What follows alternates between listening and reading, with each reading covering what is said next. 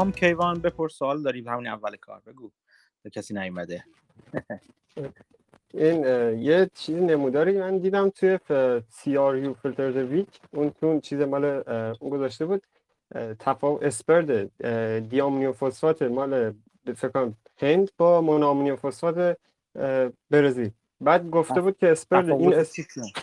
تفاوت چیشون؟ قیمت سی اف آر دی... دیامونیوم فسفات مال برزیل که نرخی که اونجا دیده حالا تفاوت قیمتشون. چون نه حجمشون نه چیزشون نه حجم تولیدشون نه حجم مصرفشون قیمتشون خب؟ دقیقا. بعد این چیز کرده بود که بعد از اینکه چین صادرات شده تعطیل کرده مثلا همین داستانا گفته بود که این گپی که ایجاد شده بود که حالا به طور کوتاه مدت ایجاد شده بود الان عکسش یه دقیقه بذارم تو گروه. این گپه رو گفته بود از بین رفته؟ خب. عکسش گذاشتم. یا الان مثلا چه معنی مثلا می‌تونه به این چیزش؟ کلا به طور کلی این اسپردی که اینا چیدن مثلا نمودارش که چیدن. چون هیچ ربطی من نمی‌تونم ببینم. فقط جز اینکه مثلا پای مثلا وقتی گپ ایجاد میشه جز اینکه بگی پایدار نیست این نرخ هیچ معنی دیگه نمیده. gap یه توی commodity وقتی تو دو تا بازار مختلف gap ایجاد میشه یعنی جا برای آربیتراژ باز میشه دیگه. اگر به علاوه هزینه چیزش بکنی هزینه shipping ش بکنی اگر shipping با وضعیت فعلی shipping اگر بیارزه یعنی آربیتراژه. که هند مصرف کننده چیز مصرف کننده بزرگه و چند وقت یه بار bid های مختلف میزه یعنی tender برگزار می‌کنه. و شرکت کننده تو این تندرها به صورت اصلی چین بود. گاهی روسیه و گاهی آمریکای لاتین و اینا هم هستن. این فاصله زیاد نشون میده که آربیتراژ واضح برای اینکه از برزیلیا مثلا چیزشون محصولاتشون صادر کنن به هند مثلا به جای چین. حالا بس داریم گپ کم شده چجوری کم شده؟ اینکه هند اومده پایین یا برزیل رفته بالا که گپ کم شده. باید اینا رو نگاه کنیم. هند رفته بالا تو این عکس چیزه اونجا برزیل می‌تونسته بده به هند یعنی در واقع نه هند می‌تونسته بده به برزیل برای هند میده به برزیل؟ نه نمیده اصلا چیز این به طور کلی فقط این تفاوت قیمته. یعنی همین فقط این هند وارد کننده است نه صادر آره می‌دونم هم برزیل هم وارد کننده است. اون دو تاش بعد برزیل هم خودش مشکل داره. و یه چیز دیگه است مثلا اینکه این دو تا اصلا محصول متفاوته. این دی آمونیوم فسفات و مون آمونیوم فسفاته خب اگه استفاده استفاده هاشون یکیه استفادهشون دو جور نیست. یعنی منظوری که برای برای آره خب به طور کلی کود شیمیایی. ببین اون داره خوراک کود شیمیایی می‌گیره. حالا یکی از یه یکی از یه ماده است یکی از یه ماده دیگه. بعد نکته مهمی که باید بشین بررسی کنیم که من بررسی نکردم این که آیا می‌تونه تغییر تولید می‌تونن بدن که مثلا اگه تا حالا خوراکش دیام دیامونیوم بوده می‌تونه مونو بگیره یا نه؟ اگه بتونه این کار بکنه می‌تونه تغییر کود شیمیایی هم بده. لزوما من که نه که می‌خوام توجیه کنم اینکه اون نموداری که ندیدمش هنوز نمودار با معنی بوده ولی می‌خوام بگم که خیلی نباید نگاه کنی فقط بگی چون دو تا چیز مختلفه پس مثلا نمیصرفه. مثل چیز دیگه مثلا تو نکن مثلا برای ذرت. ذرت هم به عنوان سوخت استفاده میشه هم برای موارد خوراکی استفاده میشه برای هزار چیز استفاده میشه. این که کدوم کاربردش استفاده بشه بسته به اینکه کدوم کاربرد گرونتره. آیا سوخت الان گرونتره؟ آیا غذا گرونتره؟ آیا این این اینا تعیین کنه ذرت برزیل مخصوصا برای کدومی که از این چیزا استفاده میشه؟ بله. مال چیزم از ذرت فکر کنم 40 درصدش اتانول تولید می‌کنن. حالا نمی‌دونم برزیل بسته به زم برزیل یا بسته به سالش داره. بس میگم بسته به که ببین بین مصارفی که برای ذرت وجود داره رقابته. هر کدوم قیمت بالاتری داشته باشه بنابراین ریترن اینوستمنت اونور بیشتر خواهد بود و ذرت اونوری میره. بنا به این کار ممکنه قز... مصارف غذایی گرون بشه. چون اگه ذرت همش بره طرف سوخت مصرف غذایش گرون میشه اون وقت. اون وقت دوباره بازار خودش رو بالانس می‌کنه میکشونه این ورتر. من حالا چیزی که خوندم تو اخبار که خوندم این به خاطر افزایش قیمت اورو و همین کودای شیمیایی توی ذرت اون چیزی که هزینه که پای کود میره بیشتره ولی توی سویابین و چیزهای دیگه مثلا مختلف اونا کمتره. و ذرت بیشتر فکر بیشتر هزینه است. برای همین می‌گفتن که حالا اینم فکر کنم جاش لینویل هم گفت یه بار. احتمالا یه چرخش چیز کاشتشون از ذرت ببرن سمت اونا و که هزینهشون مثلا به صرفه تر بشه ولی حالا آره همین تو آمریکا همین اتفاق میفته تو آمریکا بسته به اینکه اصلا قیمت کود چجوریه. پیش بینی آب و هوایی چجوریه؟ میزان مصرف کودشون رو ببینن بالا. یعنی می‌بینن که آیا میصرفه؟ به ازای بوشل میگن. اونو میگن مثلا به ازای هر بوشل ذرت چه چیزی و چقدر چیز تولید چقدر کود مصرف میشه چقدر هزینه کود میشه. این عددشون یه عددهای یه نموداراش میاد در طول زمان. یه وقتایی مثلا می‌بینی که هزینه تولید ذرت هزینه کود تولید ذرت زیاد شده. اونجوری اگر بتونن تولید ذرت رو کم می‌کنن سویچ می‌کنن مثلا به یه چیز دیگه به سوی مثلا چیز می‌کنن سویچ می‌کنن اگر بتونن سویچ کنن. بعد اون وقت این اتفاقی میفته کمبود ذرت ایجاد میشه در بازار اون وقت می... قیمتش میره بالا اون وقت میصرفه. چون قیمت ذرت به هزینه تولید اون وقت میصرفه باش دوباره برمیگردن این قشنگی های بازار چیز دیگه بازار آزاد دیگه که خودشو همیشه در توازن به توازن در میاره. مرسی. خواهش می‌کنم. خب این سوال پیش پیش درآمد و پیش برنامه بوده که ایوان پرسید. گفتگوی امروز هم گفتگوی آزاده راجب همه چی و هیچی حرف می‌زنیم من و راجب چیزایی که خوندیم ترجیحاً اگه چیزی خوندین چیز جالبی دیدین با با همدی راجبش حرف می‌زنیم من خودم یه مقاله کوچیکی خوندم راجب مقاله نسبتا معروفی هم هستش راجب ماکرو کپ ها یا سهام کوچیک شرکت های کوچیکی که یه چند دقیقه حالا وسط صحبت ها ببینم کجا جاش باشه. میتپونم وسط صحبت ها راجبش یه چند کلم چند دقیقه حرف می‌زنم. به جز اینها بفرمایید که چه خبر در طول هفته؟ چه چیز چه خبر جدید؟ من دارم می‌بینم دوستان خیلی وقت نبوده هم بعضا دارن دیده میشن اینجا. خب کسی چیزی خونده چیزی جالبی خونده تو این هفته؟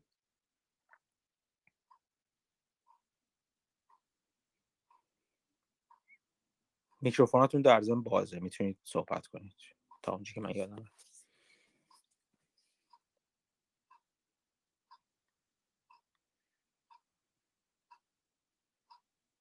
خب مثل اینکه هیچ کسی چیز جالبی نخونه در طول هفته. درود بر شما. به خوبی خوبی. سلام مسعود چطوری؟ مرسی. شما خوبی؟ من خوبم مرسی. من چیز جالبی نخوندم ولی خب فایل سی ضعفی که شما میذاشتین بعضیش دیدم جالب بود. حالا می‌خواستم کلا بپرسم که در این فایل های 13 نکات جالبی که دیدین رو اگه با ما شیر کنین ممنون میشم. من یادم نیست کدوم ما رو گذاشتم ولی خب اون چیزی که جالب بود برام می نوشتم همجوری کوتاه. اگه یادت هست بپرسی من راجبشون میگم. چون مثلا یه, یه،, یه خط راجب هر کدوم که برام جالب بود می نوشتم آره مثلا آینهور رو میذاشتیم می‌گفتیم مثلا این آخریاش جالبه. بافت رو میذاشتیم مثلا آره آینهور یادم کلی وارانت خریده بود تا اونجا که یادمه. و یه،, یه چیزی بودش یاد وارانت یا حق تقدم حالا. تو چیز اسمشو میگن فارسی ظاهرا میگن. که این خیلی جالب بود و اگه یادتون باشه چند هفته پیش وقتی من داشتم مرور دو فصل 8 و 20 اینتلیجنت اینوستر برنگرام رو می‌گفتم آخرش از قول برنگرام گفته بودم که یک راه می‌تونه یک یکی از استراتژی های سرمایه گذاری می‌تونه خرید مجموعی از وارانت های شرکت هایی باشه که upside بالایی دارن احتمالا. از این نظر برام جالب هست که چون اینا جدیدا میشه تک تک رفت تو خود هر کدوم از اون چیزها شرکت ها دید کدوم شرکت ها رو داریم. در واقع یه option مثلا پنج ساله براشون گرفته دیگه. نگاه کنیم ببینیم کدومی که از این شرکت ها رو به نظر آینهورن می‌رسه که upside بالایی دارن. ولی خب ریسک پر ریسک هستن. یعنی در این صورت توش سرمایه گذاری می‌کنه. چون warrant یه جور position leveraged شده و اهرام شده است دیگه. یه چیزی هم که خواستم حالا بگم دوستان ممکنه علاقه من, من دیدم که دو نفر از من سوال پرسیدن این و که درباره warrant ا. درباره warrant ا یه چیزی باید حتما حواستون باشه. حتما حتما. فکر نکنید که warrant فقط یک option مثلا پنج سال است فرضا. یادتون باشه که warrant ها بعضا شرایط redemption خاصی دارن. یعنی چی؟ یعنی که مثلا تو warrant اعلام می‌کنه که شرکت میگه که مثلا الان یه مثلا فرض کنید یه شرکت داریم سهامش 10 دلاره. روش وارانت میفروشه روی قیمت هدف 11.5 دلار چیزی که خیلی معمول در بین اسپک ها دیگه. 11.5 دلار و میگه که 5 سال هم داریم تا همین قیمت 11.5 دلار برسه. الان هم مثلا قیمت گذاشتیم مثلا 1 دلار فرضاً. یعنی چی؟ یعنی تو 5 سال آینده اگه برسه به 11.5 دلار شما در واقع تو سود خواهید بود. به ازای هر چیز هر شرکت هر warrant یه سهام می‌گیرید و مثلا میگیم یه نکته همینجاست که ببینیم به ازای هر چند تا warrant یه سهم, سهام خواهید گرفت. چون برخلاف option ها اینجوریه که یک به یک باشه و بعد یه قرارداد option قرارداد 100 تایی باشه. بعض وقتا اینجوری که هر سه warrant تبدیل به یک سهام میشن 5 تا تبدیل به یک سهام میشن یا سه تا تبدیل به دو تا سهام میشن. این در واقع چیزش رو باید حواستون باشه. این redemption ش رو باید حواستون باشه یا کانورژنش رو در واقع ببخشید. تبدیلش رو حواستون باشه. یک نکته دیگه که مهم است که بعض بعضا شرکت ها میان روش چیز می‌ذارن روش شرایط ریدمشن می‌ذارن. یعنی چی؟ یعنی که میگن که شرکت مثلا یک فرض کنید من همچین اسپکی دارم روی 11 دلار وارانت گذاشتم یعنی قیمت سررسید وارانت گذاشتم تو 5 سال یعنی تا 5 سال اگه به اونجا برسه شما می‌تونید تبدیل به سهام کنید. و خب خیلی هم خوب است چون یه, دلار بهش میدین مثلا یه دلار خریدینش 11 دلار رو و اگر هر قدر بالاتر از 12 دلار بره شما تو سود هستید دیگه. این اگه بشه 13 دلار شما یه دلار که دادین روی 11 دلار انگار انگار 12 دلار براتون در میاد که یک یک سهام رو به قیمت 12 دلار بدین. 11 دلار قیمت هدفشه 10 یه دلار هم خریدتون میشه مجموعا میشه 12 دلار. اگه قیمت روز سهام اون روز 13 دلار باشه شما 50 سنت سود می‌کنید.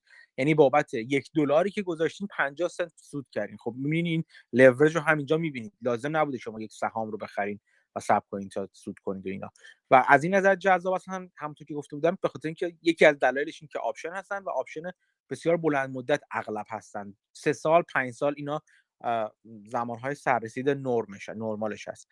ولی ریدمشن چی میگه؟ ریدمشن میگه بعضی شرکت میاد میگه که خیلی خوب خیلی هم عالی. ولی اگه قیمت سهام از 15 دلار رفت بالاتر شما باید سهامتون رو کانورت کنید یا با وارانتتون رو بفروشین به خود شرکت. یعنی من اجازه نمیدم به شما که سودی بیشتر از 11 تا 15 یا در واقع یک دلار رو هم حساب کنیم هزینه رو 12 تا 15 رو ببرید. یعنی شما سقف سودگیری دارید. یعنی اینکه اگر تو همون بازه 5 ساله مثلا تو سال دوم یهو شرکت شد شد قیمت سهام رفت 15 دلار و میگه مثلا میگه اگه در 10 روز متوالی بالای 15 دلار ترید شد سهام شرکت اجازه این رو داره که این وارانت ها رو ریدمت کنه. یعنی یعنی بیاد وارانت ها رو بازخونی کنه یا شما تبدیل به سهامشون می‌تونی بکنی اجازه داری یا اینکه بفروشی به قیمت روز ازش بیای بیرون. که اغلب خود شرکت میگه من فقط تبدیل به سهامشون می‌کنم. این این کار رو انجام میدن. این این ات... این در واقع وارانت ها یک خاص یعنی می‌خوام بگم شما باید اینو در نظر بگیرید. یعنی فکر نکنید که تا الابد میره بالا. اگر خب حالا ما اگه سال دوم سوم به قیمت هدف رسید و سر رسید تو پنج ساله خب بره بالا یه ماه لورج هم که داریم که خوشحال خوشحالتر میشیم. بعضی وقتا شرایط ریدمشن رو باید ریدمشن جدی دارن و ریدمشنشون ممکنه چندان از جذابیت بندازه وارانت ها رو.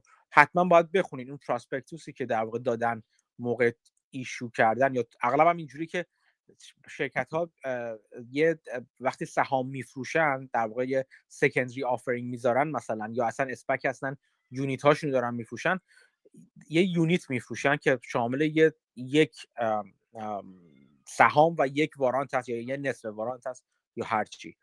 یا اینکه شرکت مثلا می‌خواد سهام بفروشه پول می‌خواد جذب سرمایه کنه کاری که می‌کنه این هستش که اینجوری میگه میگه من خیلی خوب به شما سهام میفروشم به سهامداران قیمت سهام حالا فلان قدر هستش ولی با سهام یه وارانت مجانی هم میدم به شما با این شرایط. و اون اون وقت خیلی اصلا سهامشون رو میفروشن وارانت رو نگه میدارن هی روش های مختلف استفاده است. شرایط ریدمشن رو دقت کنید. شرکت ها اینجوری جذب در واقع می‌خوان جذب سرمایه رو برای سرمایه گذاران جذابتر کنن تا بتونن بیشتر و راحتتر در واقع اون offering یا secondary offering که اصطلاحا میگن اون جذب سرمایه رو انجام بدن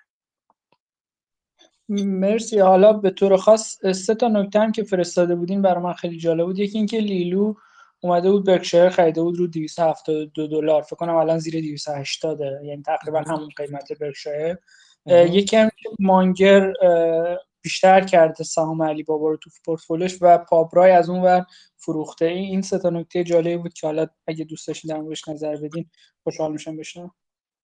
آره من ببینم پابرای چرا کم کرده. پابرای احتمالا کم کرده چیزی جذابتری داره برای خودش ولی مانگر محکمترش کرده.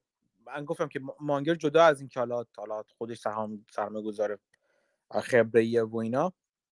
از طریق لیلو اطلاعات خیلی دقیق تری راجبه اون چی که در علی بابا میگذره داره. علی بابا هم فکر کنم دیروز پیروز بود چند روز پیش بود. ارنینگش اومد بیرون. چندان خوب بود ولی یعنی به نظر من با وضع فشارهایی که روش اومده خوب بود.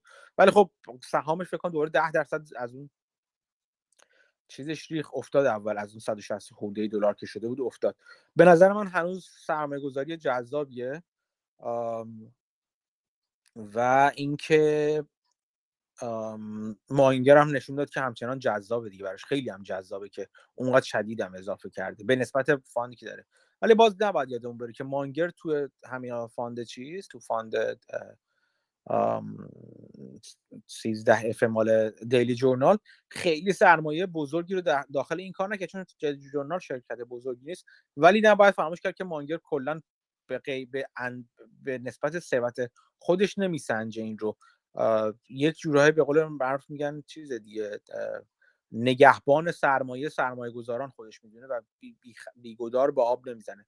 حالا باید همچنان دید همچنان من همچنان همون موضعم که گفتم از نظر من position ایدئال برای این کار یا position bull spread بود که با option بشه بستش با option یعنی در ببندینش.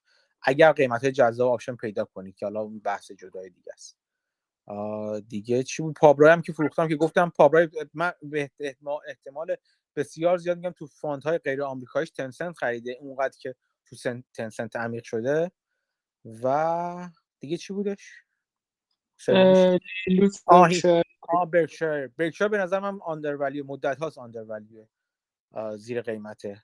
چقدر بحث سرش زیاد هست؟ از نظر من حدودا الان مثلا 250 حدودا 340 50 تا میارزه برکشایر از نظر من.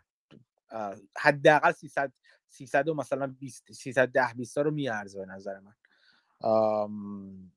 یک چیز دیگه هم که هستش یادمون نره که برکشایر یه یه چیز یه, یه position برای سودگیری شدید نیست اصولا. خیلی وقتا یه position defensive ه.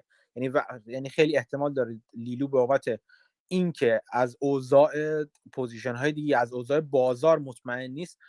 می‌تونه یه داره یه قسمتی از سرمایه‌اش رو سرمایه هیمالایا رو که فاندش هست و داره می‌بره تو برکشار می‌خوان که برکشار واقعا مثل دژ مستحکم میمونه. یعنی واقعا به نظر من اگر کسی بخواد یک چیزی یکی یکی از اون چیزایی که یکی از اون سهامی که در هفته پیش حرف میدم به اون ابسولوت ریترن که چیز باشه که در بلند مدت سرمایه حفظ کنه به نظرم برکشار یکی از بهترین position هایی که می‌تونه آدم بگیره.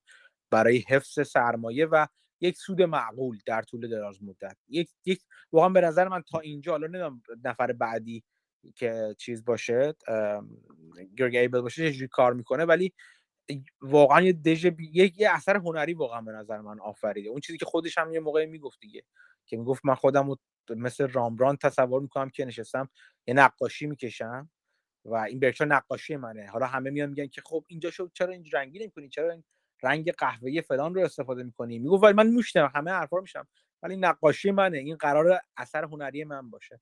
و به نظرم واقعا موفق شده. بلند مدت ترین اثر هنری یعنی تو سرمایه گذاری نگاه کنی کسی که پورتفولیوش اینقدر طولانی مدت یه چیز طولانی مدت بسازه واقعا من ندیدم تا حالا. هیچ کدوم از سرمایه گذاری بلند مدت دیگه که یه شرکت بسازن از business هایی که دوست دارن و برای اون هدفی که می‌خوان. خلاصه به نظر من یه چیزی یه position defensive دفاعی خیلی خوب هست به عنوان absolute و در بلند مدت. ممکنه لیلو اینجوری نگاه کرده باشه که داره میره طرف برکشایر. ولی برکشایر زیر قیمت هست. همین که بافت داره buyback می‌کنه کاملا نشون میده زیر قیمته برای برکشایر. مرسی. راجب این گرگ ایبل که قرار احتمالا جانشین وارن بافت بشه تو مجمع های سال قبلش هم بافت یه, یه چند تا حرف زده بود که می‌شد فهمید که آجیت جین نیست اون طرف چون یه بافت خب همیشه میگه کسی که CEO برکشایر میشه باید capital allocator خوبی باشه و خب یه چند جا هم گفته که آجیت کارش capital allocation نیست کارش risk assessment و risk premium و insurance و از این داستان هست یعنی یه جورایی بافت اشاره می‌کرد که آجیت جین جانشینش نخواهد بود. آره و به نظرم اصلا گرگ ایبل خیلی آدم با سیاست مدارتری هستش تو حرف زدن و اینا. اگه چیزاشو نگاه می‌کردی وقتی جواب میده جواباش خیلی پخته تر از آجیت جینه. راجبه کلیت برکشار بهتر و بیشتر می‌دونه. البته اینم عمدی دیگه یعنی آروم آروم بیشتر بهتر و بیشتر دونستوندنش یعنی بهش آموزش دادن آوردنش تو کار که بیشتر نزدیکتر باشه به برکشار ولی آره اصل چیز همیشه از اولم در مورد آجی جین هنرش در مورد چیز رو گفته بود دیگه تخمین ریسک رو بافت به عنوان چیز گفته به عنوان برتری و مزیتش گفته. من که اصلا از اولم علاقش به خود شخص آجی جین بابت همین بود که میگم ما ساعت ها میشستیم پشت تلفن راجع به risk assessment فلان بیمه و فلان policy که می‌خواستیم بنویسیم اینا حرف چون علاقه شخصی بافت هم هست یعنی بافت هر دوتا رو با هم تو خودش جمع داره. هم risk assess assessor خیلی خوبی هستش و هم از اون طرف در واقع capital allocator خیلی خوبی هستش. هر دو رو تو, تو خودش جمع داره. تو خود چیز یه بار میگه توی کتاب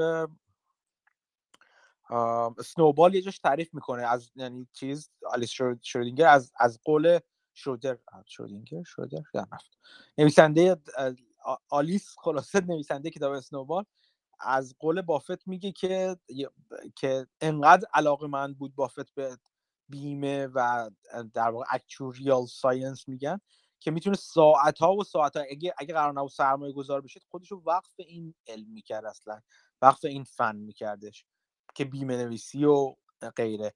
خیلی براش جذاب هستش. تقریبا از همه چی براش جذابتر هست.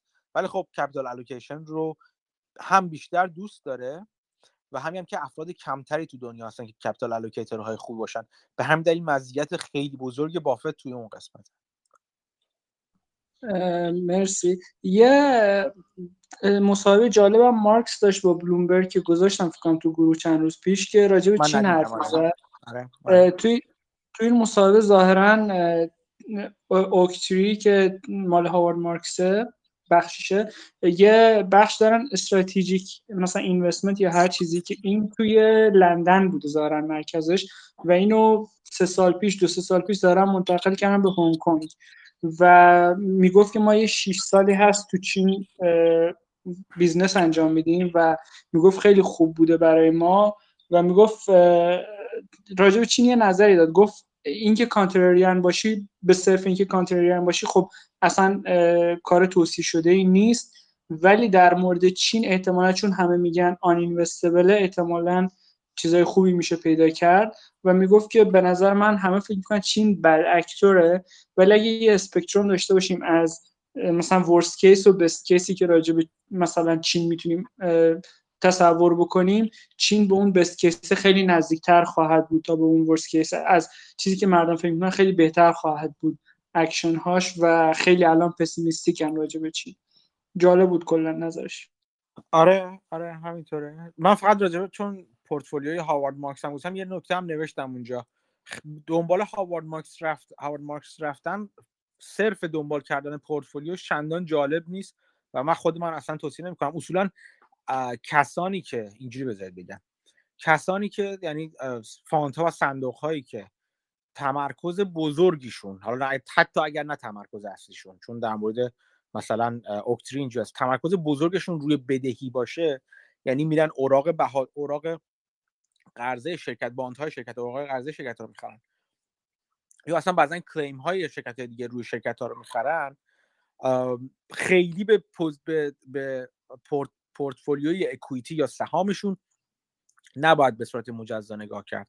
خیلی از وقتا این شرکت هایی رو می‌خرن که شرکت های دیسترس رو می‌خرن و شرکت هایی که در خطر ورشکستگی هستن رو می‌خرن. به این دلیل که فکر می‌کنن که اگر شرکت ورشکست بشه اوراق قرضه ای که اون لولی که خریدن چون اوراق قرضه چند تا لول و تیر داره استران چند تا مرحله داره اون لولی شو که اینها خریدن لولی هستش که سینیورتره باز اصطلاحا یعنی در سلسله مراتب پرداخت پرداخت تعهدات بالاتره و می‌تونن سود خوبی از روش ببرن و اینا رو زیر قیمت خریدن. خیلی وقتا که اوضاع لب به لب هستش و ممکنه شرکت تو ورشکستگی بره این خطر باشه که هم اونقدری که ممکن هستش اوراق قرضه به قیمت بالا فروش نره یا با redemption بالا چیز نشه انجام نشه. اینا کاری که می‌کنن که یه position equity یا سهام هم می‌گیرن چون توی دادگاه های ورشکستگی اصولا اینجوری هستی که قاضی دادگاه میاد لول بندی می‌کنه مثلا کلاس بندی می‌کنه عذر می‌خوام کلاس بندی می‌کنه تمام مدعیان شرکت رو که شامل سهامداران تو لول پایین پایین باشن. دیگه به خدمت شما عرض کنم سهام ویژ... سهامداران ویژه یا اون preferred shareholders bondholders مثلا claim holders اون کسی که طلب دارن supplier اینا میاد کلاس بندی می‌کنه این رو همین کلاس ها رو می‌کنه. بعد قانون های خودش داره تو تو چیزهای مختلف هم تو کشورهای مختلف متفاوته. ولی در نهایت وقتی اون طرح برون رفت از ورشکستگی رو می‌خوام بیارن در تصویب کنن به دادگاه دعوا تصویب کنن. هر کدوم از این کلاس ها کلاس های در واقع دت هولدر حالا اگه اسمشو بذاریم یا مدعیان شرکت در واقع با همدیگه یک یه با همدیگه رأی میدن به اینکه آیا فلان طرح مورد قبول هست یا نه. و اگه خیلی وقتا مثلا اکویتی هولدر ممکن اگه لب به لب باشه اکویتی هولدر ممکنه مقاومت کنن در برابر اینکه مثلا شرکت اوراق قرضه خودش رو به فلان قیمت بازخرید کنه. میگن که نه چرا به فلان قیمت؟ به قیمت پایینتر بازخرید کنه که به ما هم مثلا یه چیزی برسه و اینا. یا یه همچین بحثایی ممکنه اینجا کار همیشه به این راحتی نیست خیلی چیز پیچیده ای هستش. ولی خیلی وقتا این شرکت هایی که گفتم مثل اوکتری میرن یه قسمتی از سهام رو می‌خرن برای اینکه بتونن رو اون کلاس خاص هم نفوذ داشته باشن و بتونن در نهایت رأی رو به سمت خودشون برگردونن. بنابراین صرف دنبال کردن اینا توی اکویتی کار جالب و جالبی نیست و خطرناک مثلا اشتباهه. باید بدونین که طرف داره چیکار می‌کنه. یه سری, ش... یه سری صندوق هستن که فقط اکویتی یا سهام می‌خرن که اونا نه اونا مشکل نداره. اونا واقعا معتقد به اون به این هستن که اون سهام ارزشش میره بالاتر. ولی شرکت مثل اوکتری مثل حتی بعضا مثلا با ست کلارمن هم من دیدم که این کار انجام میده. مثلا توی مثلا PG&E مثلا این این روش رو فکر می‌کنم انجام داده بود. اینی که در واقع اون اون رو هزینه کرده خودشون می‌بینن یعنی اصلا فرض می‌کنن بعضا اون position ی که تو equity گرفتن صفر میشه اصلا هزینه شونه برای اینکه بتونن باندهای خودشون رو نجات بدن یا باندهای خودشون به قیمت بالاتری ببرن. این رو حواستون باشه که اصولا دنبال کردن فایل های 13 f که در واقع دارایی ها و تحرکات و فعالیت های صندوق هستش چشم بسته خوب نیست. دنبال کردن کسانی که این فانت های خاص اینجوری که گفتم که توی اوراق عرضه سرمایه گذارشون انجام میدن اصلا کار کورکورانش اصلا کار درستی نیستش.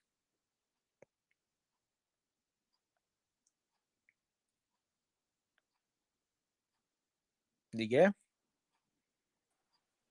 سلام آمدی سلام. من فقط راجع به چیزی که راجع پابرای گفتین همین علی بابا رو کم کرده و اینا. و احتمالا رو تنسن سرمایه گذاری کرده. خودش حالا تو همون مصاحبه هم که دو سه هفته پیش گذاشته بودین تو دانشگاه آکسفورد بود بکنم داشت حرف می‌زد. کلی راجع به تنسنت حرف زد و اینا. راجع به همین پونی ما که CEO ش هم هست و founder ش هم هست صحبت کرد. و حتی ازش سوال شد که می‌خواست مقایسه کنه با علی بابا. خودش هم گفت گفت به نظرش تنسنت خیلی business بهتریه و مثلا مقایسه هم کرد پونی ما رو با جک ما که گفتش پونی ما به نظرش حالا چند تا چیزم گفت از کسای دیگه هم در موردش گفت به نظرش یکی از بهترین CEO های دنیاست که خیلی خوب داره این business رو اداره می‌کنه و یکی از مزایایی هم که داره اینه که کاملا می‌تونه خودش رو با شرایط خیلی سریع وفق بده. یعنی مثلا اگر الان چین اینجوری شده خیلی راحت business model ش جوریه که می‌تونه خودش رو با شرایط خیلی سریع منطبق کنه. بعد یه مقایسه هم که کرد با جک ما مثلا می‌گفت جک ما عاشق مصاحبه کردنه. آره. خیلی شما می‌تونین حتی business model علی بابا رو خودش مثلا خیلی جا توضیح داده و می‌تونین چیز کنین و اینا. ولی وقتی میرین تو Tencent مثلا عددا رو می‌بینین داره خیلی خوب میره بالا ولی هر چی نگاه می‌کنین نمی‌فهمین که دلیلش چیه. اصلا نمی‌فهمین که business model ش دقیقا یعنی خیلی باید ریز بشین و وقت بذارین تا شاید تازه متوجه بشین. و خود Pony Ma هم مثلا تو این 20 سال شاید کلا دو سه تا مصاحبه داشته کلا که اون دو سه بار هم هیچ وقت نگفته که مثلا دقیقا دارن چی کار می‌کنن و اینا. حالا فقط خواستم راجع به اون چیزی که گفتین اینم اضافه کنم که احتمالش خیلی زیاده که همون همون تنسنت سرمایه گذاری کرده باشه و علی بابا اومده باشه بیرون. آره آره من همون حدس همینه که تو تنسنت رفته. خیلی وقتم هست تو تنسنت رفته فکر می‌کنم. چون می‌دونم خیلی وقته که داره روی تنسنت کار می‌کنه اصولا. ممنون مرسی. دیگه دوستان نظری سوالی نکته جالبی در طول هفته؟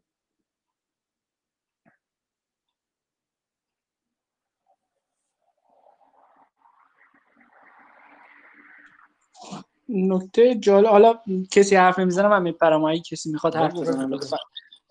یکی از چیزای جالب طرح اینفراستراکچر بایدن بود که امضا شد و طرح دومش هم که اون budget reconciliation شه یا social act شه اونم تو مجلس تصویب شده. حالا ببینیم تو سنا چی میشه.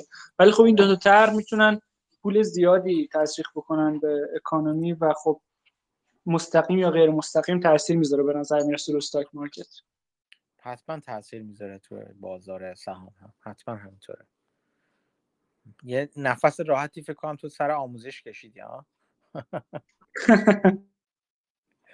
آره، به, من نفس کشیدم ولی خب همچنان خود کمپانی تو فایلینگاش اینو اختار میده که به عنوان یه ریسک مثلا ممکنه که تصمیمات دولت به ضررشون باشه. و اینکه همچنان بازار امتیازی قائل نشده. یعنی مثلا کمپانی که من میگم فرض کنین 700 میلیون market cap شه 500 600 میلیون فقط پول نقد داره. مستقل از درآمدش هر سال داره مثلا 10 درصد میره بالا. یعنی قشنگ یه P/E 10 می‌تونه داشته باشه. ولی P/E ش مثلا فرض کنین 6 هفته یا کمتر شاید و اون cash ش هم انگار بی ارزشه یعنی market به شدت pessimistic ه. خیلی عالی. دیگه چه خبر در بازار؟ خبرهای جالب. من دو, یک امروز دو تا دو تا توییت گوشم راجع به فورد و ریویان که فورد گفته از پلن همکار برنامه همکارش با ریویان برای ساخت خودروی برقی رو کنسل کرده. بعدم که خودش ولی گفته که تولید خودروهای برقی رو که تا 2023 گفته بود به 600 هزار تا میرسونه. یعنی تا 2023 600 هزار تا تولید می‌کنه. که دو برابر تخمین قبلیش بوده و گفته که بین بین ماستنگ و F150 و ترانزیت ای ترانزیت اینا رو تقسیم می‌کنیم چیز جالب بودش. من قیمت ریویان رو همچنان داریم میره بالا یا نه؟ وایساد فکر کنم رفت تا 180 خورده بعد اومد تا 120 انگار. آها خب. همونطور که می‌بینیم بازار کاملا چیز هستش کارا هستش. شرکت به فاصله یک روز یا یه هفته قیم... قیمتش میره تا 180 میره بالا بعد میاد پایین تا 120 میاد پایین. به میگن بازار کارا.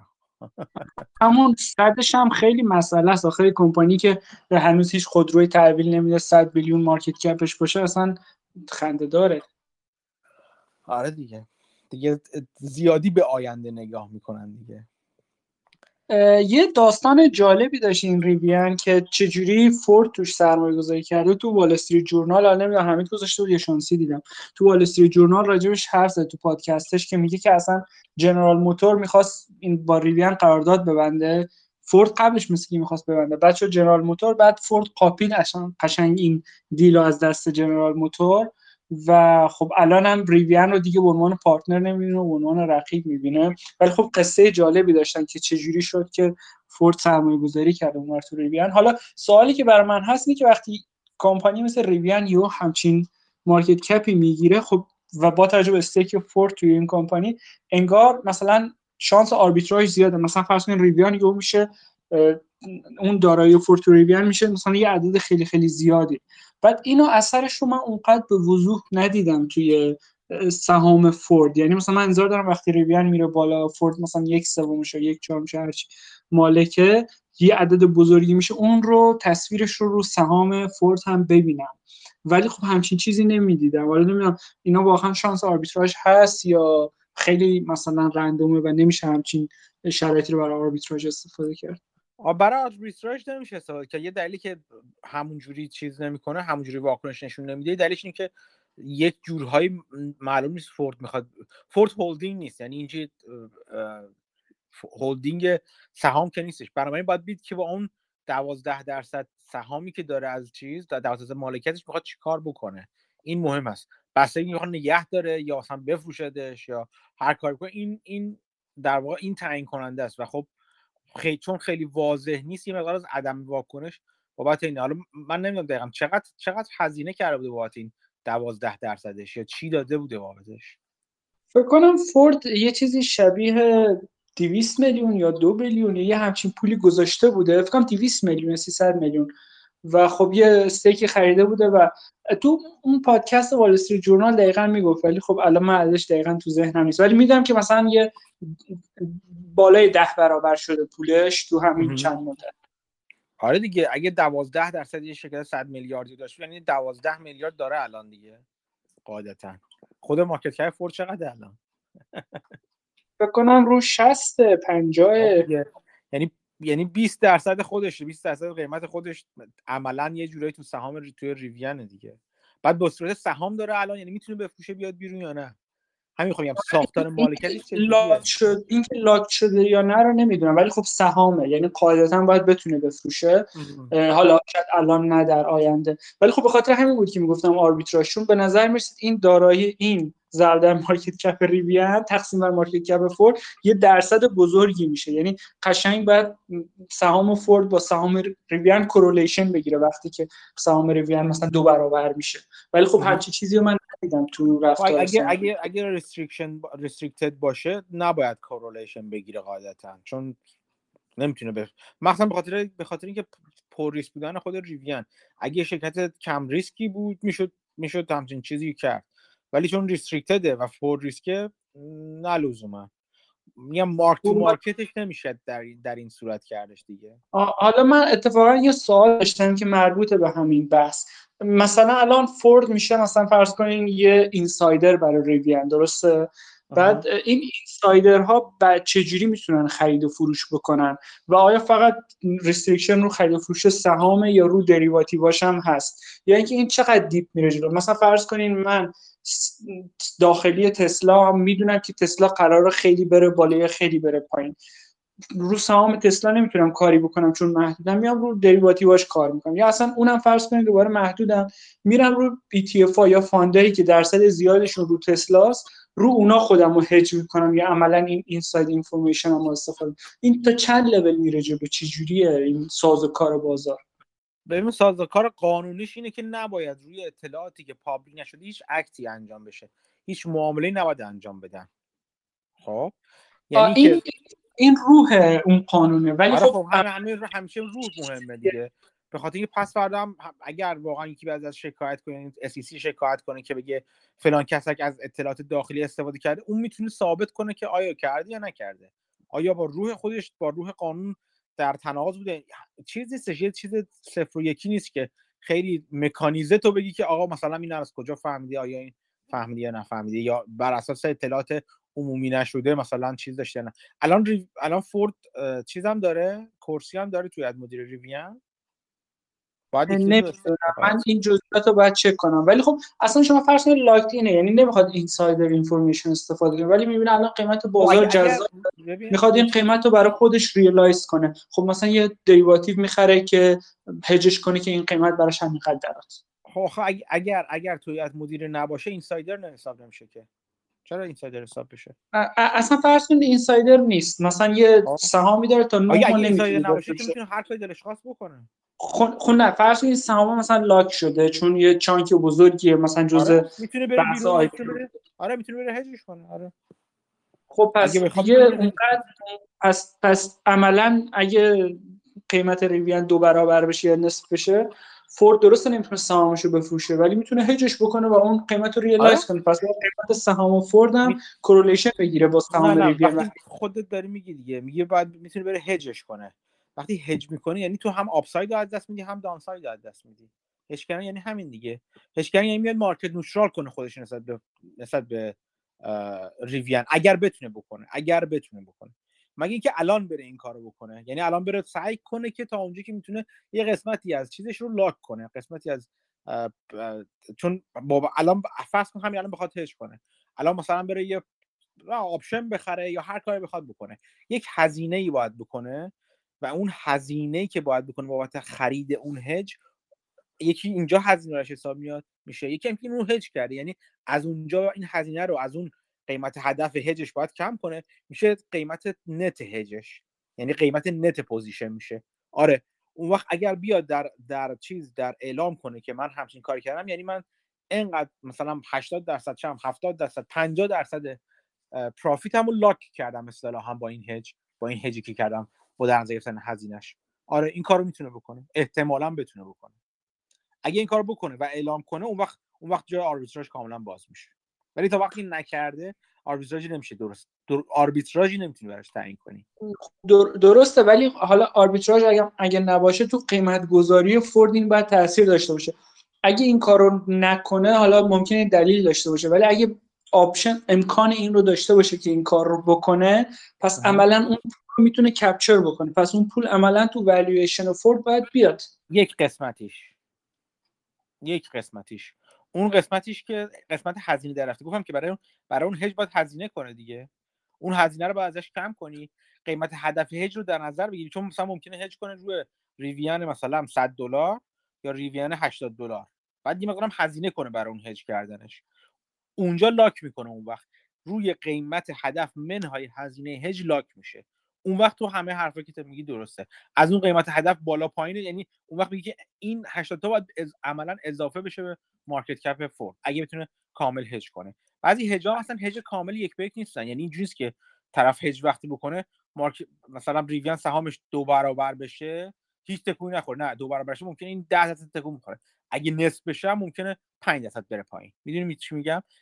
correlation ی به وجود خواهد اومد ولی نه correlation کامل. اگر اگر هم هج کنه که باز هم همینطور. اون وقت تقریبا می‌تونه قسمتی از market cap ش رو lock کنه تو خودش market cap چیزو اون market cap Rivian رو تو به عنوان market cap خودش lock کنه در یک عددی منهای یه وجاجاتی. خب همه اینا possibility ه درسته و همه اینا تاثیر می‌ذاره توی ارزش گذاری برای فورد ولی مثلا اگه حالا extreme فرض کنیم که فرض کنیم market cap فورد یه billion ه مثلا stake ش تو Rivian مثلا فرض کنیم 50 billion ه 40 billion ه. اون موقع عملا با قیمت فورد با قیمت آره اگر اگر اگر خیلی گول بشه آره. اگر Rivian خب. خیلی گنده بشه اون که اصلا سنگین بشه اون بخشش آره مطمئنا باید market cap چیز تکون بخوره. خب همین این مرز این که این سنگینی چقدر قابل بحثه. یه جا یه بر اسپکتروم اینه که صفر اصلا فرقی نمی‌کنه. یه بر اسپکتروم اینه که یکه. هر چه اون تغییر کنه اینم باید تغییر بکنه. آره. ولی الان چیزی بینابین الان فرض مثلا 20 درصد 30 درصد ارزش مثلا 20 درصد مارکت کپ فورد فقط تو ریویانه خب اینکه ریویان دو برابر میشه یعنی عملا انگار فورد اون 20 درصد شده 40 درصد. ولی آره. سهام فورد تکون نمی‌خوره. یکم عجیب بود برای من خب هنوز که نه هج کرده نه نه ما نمی‌دونیم شاید restricted باشه واقعا. اگه restricted باشه خب عملا یه قسمت زیادیش هم بابت اون damp میشه از volatility مثل اگه اگه restricted باشه مثل اینکه یه دونه put option خریده باشه یه دونه call option فروخته باشه در واقع عملا روی اون چیزش اگه restricted باشه. درسته. حالا برگردیم به همون این سازوکار اینسایدر شما می‌دونید مثلا فرض کنید مثلا شما سی او یه کمپانی هستید چجوری می‌تونید سهام بخرین و بفروشین که قانونی باشه و اینسایدر ترید نباشه؟ قوانین مثلا مکانیزمش آشنایی داریم آره یه قانون من یه بار نوشته بود یه, یه،, یه چیز سه بخشی تو فکر می‌کنم تو ویرگول نوشتم. یه یه قانون هشت ده بی هم چیز. یه قانون یه اسمی داره این قانونه یه قانون داره که طبق اون می‌تونن اینسایدرها یا داخلی های شرکت معامله کنن. اغلب یعنی روتین ترین راه اینه که یه یک جور فاکتور فاکتور تریدینگ برای خودشون بذارن. یعنی چی؟ یعنی مثلا میگن اگه سهام اومد یه چیز قبلش تعیین می‌کنن ثبت می‌کنن تو سی میگن که مثلا اگه سهام اومد انقدر زیر انقدر شد من چیزام انقدر سهام می‌خرم. مثلا اگه سهام من اومد قیمت زیر مثلا 10 دلار با فرض اینکه رونیو انقدر و انقدر و انقدر باشه من اجازه دارم سهام رو بخرم. یعنی یک شرط اینجوری می‌ذارن و اون کار رو اتوماتیک انجام ده ولی این کار رو قبل از اینکه این اتفاق بیفته انجام میدن دیگه. معامله هاشونو. در اون صورت چیزی نداره. آره عادیه. آها یعنی مثلا الان میگه که شش ماه دیگه اگه این شرایط بود می‌خرم اگه اون شرایط بود میفروشم و اگه اون شرایط اتفاق هم بیفته حتما باید بخره و باید بفروشه چون که گفته می‌کنم این کار رو می‌تونه نه بهش می‌تونه به خودش این حق رو بده که این کارا رو بکنه. در واقع مثل یه سری نوشتن یه سری call option مجانی برای خودش هست. خب اگه اینجوری باشه که اگه اینجوری باشه که شما این این option ها رو برای خودتون می‌نویسین بعد از inside information تون استفاده می‌کنین که انجامش ندین. چون بالاخره تو اون روز شما یه inside information ی دارین درست الان حقش رو پیدا کردن 6 ماه پیش اجازهش گرفتیم ولی الان با توجه به تصمیم الان اطلاعات الانتون به این نتیجه می‌رسید خب اوکی. اون تصمیم 6 ماه پیشم الان به درد نمی‌خوره. اجراش نمی‌کنه. یعنی عملا این هم میشه insider trade. ولی این trade ش اینه که خب نمی‌خره. insider trade نکردن میشه آره. خب آره آره آره. اینا اینا میشه اینا این راه در رو همیشه دارن اینا توشون. فکر نکن هیچ چیزی و هیچ یه چیز شرلوک هومز چیزی گفته بود. بود هر رمز و هر قفلی که یه نفر آدمیزاد بذاره یا آدمیزاد دیگه می‌تونه بشکندش شک تو این نباید کرد. ولی فقط اینکه دیگه انقدر تابلو این کار نکن انقدر زایل نیست که مثلا من می‌دونم قرار دادم داره میره فلان قرار دادم مثلا فلان قرارداد دارم چیز می‌کنم انجام میبندم برابر میرم سهام شرکت رو می‌خرم. انقدر انقدر چیز نیست انقدر سفیهانه و انقدر زایه نیستش. کاری که می‌کنن که یه سری شرایط می‌ذارن باش بعدم در نهایت SEC باید اون تعیین کنه تایید کنه اون پلنشون رو. یعنی ممکن SEC نگاه کنه به پلنه بگه اوه چقدر چیز گذاشتی بر خودت؟ مثلا اینجوری که عملا تو داری عمل این چیزی که من گفتم call option یا put option مجانی خیلی هم مجانی نیستش. بالاخره باید یه محدودیت بذاره. خود SEC ممکنه پلن نگاه کنه بگه نه این پلن شما قبول نیستش. زیادی بر خودت دست خودتو باز گذاشتی. می‌تونی همچنان بر اساس inside information trade کنی. در نهایت اون پلن رو باید تایید کنه SEC آها مرسی. جا کلا یکم حالا من شاید بیشتر در آینده راجع به این بخونم و بحث کنیم چون به نظر می‌رسه خیلی می‌تونه جالب خصوصا این آدمایی رو پیدا کنیم که از این option خوب برای خودشون استفاده می‌کنن. شاید ما هم بتونیم مثلا lead خوبی بگیریم که آره آره این که این که حتما هست یک راه خوبی که هستش اینه که من خود من این کار می‌کنم. من تعداد زیادی insider ها رو اینجوری پیدا کردم. وقتی یه insider رو می‌بینم خرید کرده مثلا توی شرکت فقط مثلا CFO شرکت. اولا insider با insider فرق داره. اینکه board director بخره یه ارزشی داره. اینکه CFO شرکت بخره یه ارزشی داره. CIO بخره یه ارزشی CEO بخره یه ارزشی داره. یا ارزش اطلاعاتشون با هم یه فرق دارن. چون CFO عملا یه CFO CEO دارن عملا ته چیز شرکت رو می‌بینن دیگه. ته در واقع می‌دونن تو شرکت دقیقا چه خبر هستش. با ریز جزئیات هم هر دوشون می‌دونن چه خبر هستش. چیزی که ممکنه مثلا COO ندونه مثلا chief operating officer اونقدر توی چیز مالی نباشه مثلا میگم. ولی این دو CFO CEO خیلی معنی دار هستش. مخصوصا CFO بد معنی دار میشه بعضی وقتا. کاری که می‌کنم که مثلا من وقتی insider trade رو می‌بینم مثلا برام جالب هستش نه که لزوما اون لحظه اقدام کنم ولی میرم نگاه می‌کنم تو تاریخ. این آدم بالاخره امروز به دنیا نیومده که مثلا ممکنه چون الان میرم 10 تو 10 سال گذشته نگاه می‌کنم مثلا سی اف شرکت فلان بوده سی او شرکت فلان بوده. ببینم اون موقع ها خریداش معنی داشته یا نه؟ یا اصلا تو همین شرکت خریدای قبلیشو معنی داشته یا نه؟ یعنی میدم نمودار چیز رو می‌ذارم نمودار سهام رو می‌ذارم بعد خریدای اینو میندازم روش. ببینم کجاها خرید کرده. اگه حرکت حرکت های با معنی تو سهام اتفاق افتاده باشه بعدش می‌فهمم که نه این آدم می‌دونه داره چیکار می‌کنه و میارزه دنبال کردنش. یه چیز دیگه در مورد بورد دیرکتورها حتما من اینو توجه می‌کنم که بورد دیرکتورها تو اغلب بورد دیرکتور فقط یه دونه چیز نیستن. یعنی عضویت مدیره فقط یه شرکت نیستن. دو تا سه تا چهار شرکت هم آیا اونجا هم خرید کردن؟ آیا یارو اونجاها چجوری جواب داده؟ سالهای پیش چقدر میفهمیدی یارو توی board شرکت؟ چقدر میفهمیدی سر کار شرکت چقدر داره نگاه می‌کنم به net worth ش می‌بینم یارو مثلا یارو میلیونره مثلا اومده 50 هزار تا 20 هزار دلار خریده. اهمیتی نداره این کار. ولی وقتی یارو میاد مثلا یو 700 هزار دلار می‌خره میگم نه این خیلی خرید معنی داری هستش. همین اتفاق در مورد CEO اینا هم هستش. نگاه می‌کنم با compensation شون چجوریه. بعضی وقتا یارو من اینو دیدم خودم که یارو افزایش حقوق می‌گیره با این شرط نچندان گفته که یه مقداری از افزایش حقوق رو بره سهام بخره. که یه جورایی مثلا چه می‌دونم مثلا میگم حقوق شرکت هست حقوق چیز شرکت هست مثلا چه می‌دونم 500 هزار تا بهش 100 هزار تا اضافه می‌کنن از اون 100 هزار تا 70 هزار تاشو میره سهام می‌خره. عملا یارو چیزی از دست نداده فقط یک جور جست گرفته که من دارم سهام خودم رو می‌گیرم و سعی می‌کنه مارکت رو بوست کنه نه لزوما بوست کنه فقط بلکه گاهی اعتماد خودش رو به نمایش بذاره به شرکت خودش. که فقط یه نمایش بازم چندان چیز نیست. خلاصه مثل چیز میمونه؟ مثل پوکر میمونه چیز کردن یعنی دنبال کردن حرکت های داخلی های شرکت ها باید به خیلی چیزا توجه کرد. مرسی. خواهش می‌کنم. دیگه؟ اون مقاله مال هفته پیش چیز شد؟ اونو خوندین؟ نه نخوندم راستش. من در وسط. یه سری کارهای مختلفم فرصت نکردم بخونم. همین چیزی هم که می‌خوام امروز راجعش حرف بزنم همین امروز برشتم نگاه کردم. دقیقه آخر. من یه چیز دیگه پیدا کردم همون فرمول مال ش- مثلا بگین همین شبیهش در بیارم. ولی اونم برای امتحان کردم برای ایران مثلا حدودا جواب می‌داد برای چیز امتحان کردم برای همین S&P 500 اومدم امتحان کنم دیدم نه جواب نمیده. اومدم چیز فرمول مال همون دو تا فرمول هست مال همین P by E و P by B دو تا فرمول فکر کنم روتین هم هست. که میاد میگه همون P by E میشه ROE منهای چیز رشد چیز growth بعد به روی همین cost of اکویتی کپیتال بعد اون منهای دوباره نرخ رشد بکنی. همون فرمول اینطوری. بعد نرخ رشد چیز میسنجه بعد میگه الان بازار خیلی نرخ رشد بالایی براش در نظر داره یا خیلی مثلا برای کل مثلا بازار میگم.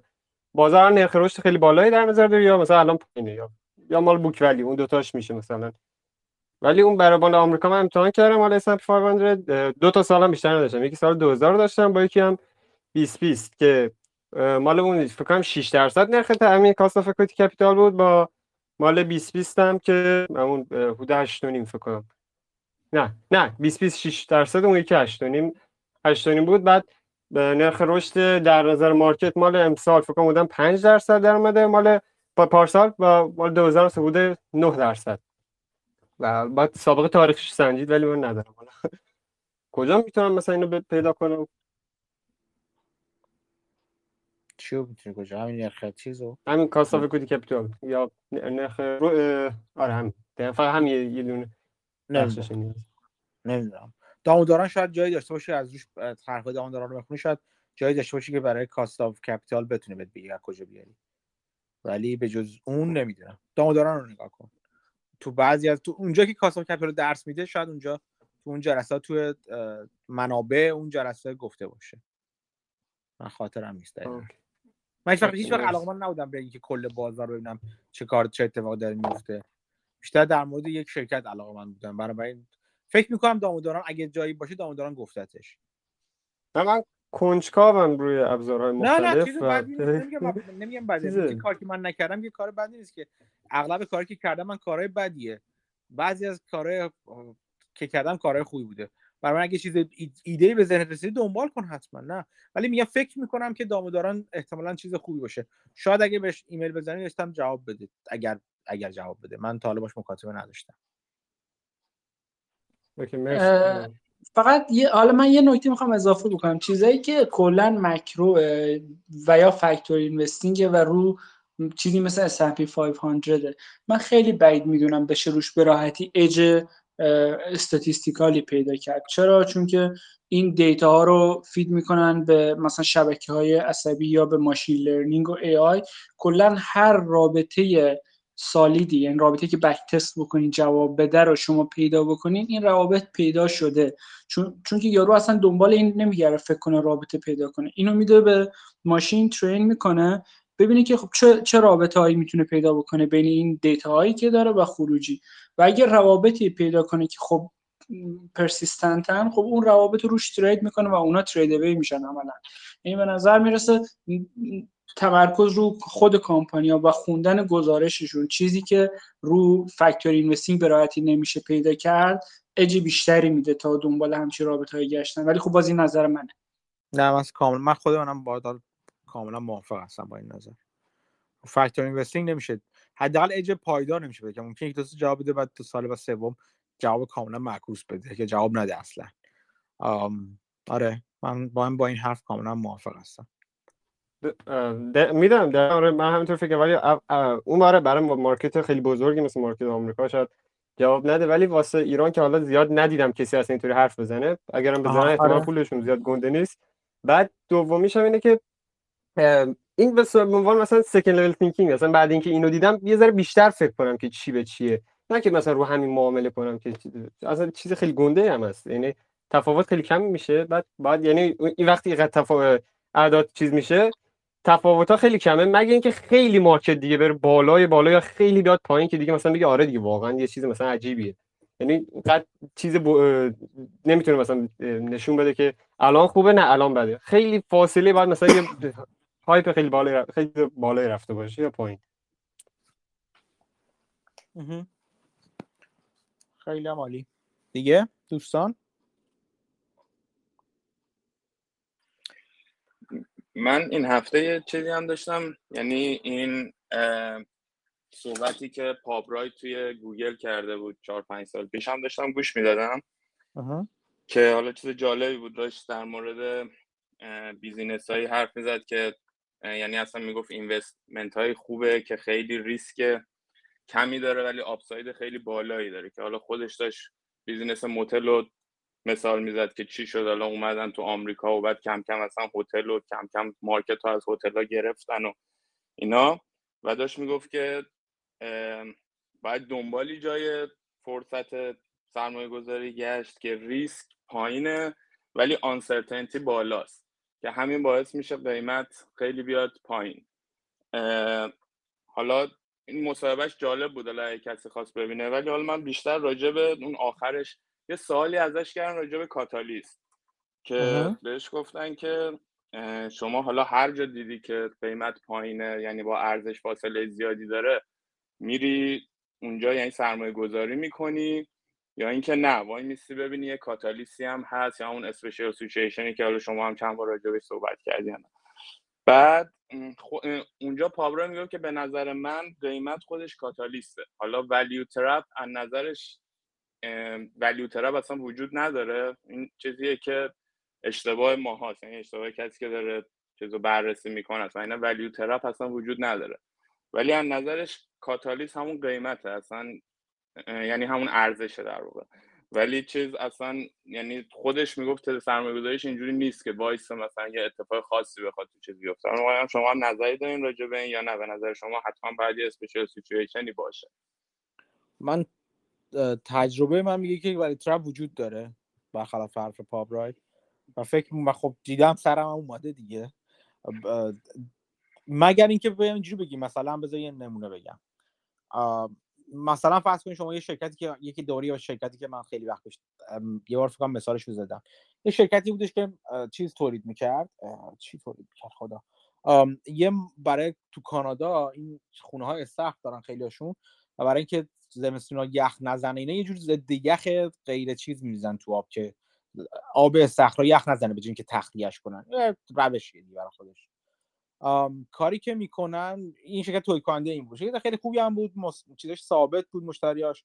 یه شرکت بود که همیشه داشت کشی درست میکردش و به نظر میومد که این شرکت شرکت قیمتش بسیار بسیار پایینتر از ارزشی که برای اون کش فلو تولید میشه. ولی از طرفی چون کش فلو دست خود چون در واقع اینجوری بگم چون مدیریت شرکت مدیریت داخلی بود یعنی خودش سهامدار بزرگ بود به همراه اعضای خانواده با واسطه و بی واسطه یک واسطه و دو واسطه سهامدار اصلی شرکت بودن. عملا این پولی که میومد توی شرکت سرمایه گذاری درست نمی‌شد.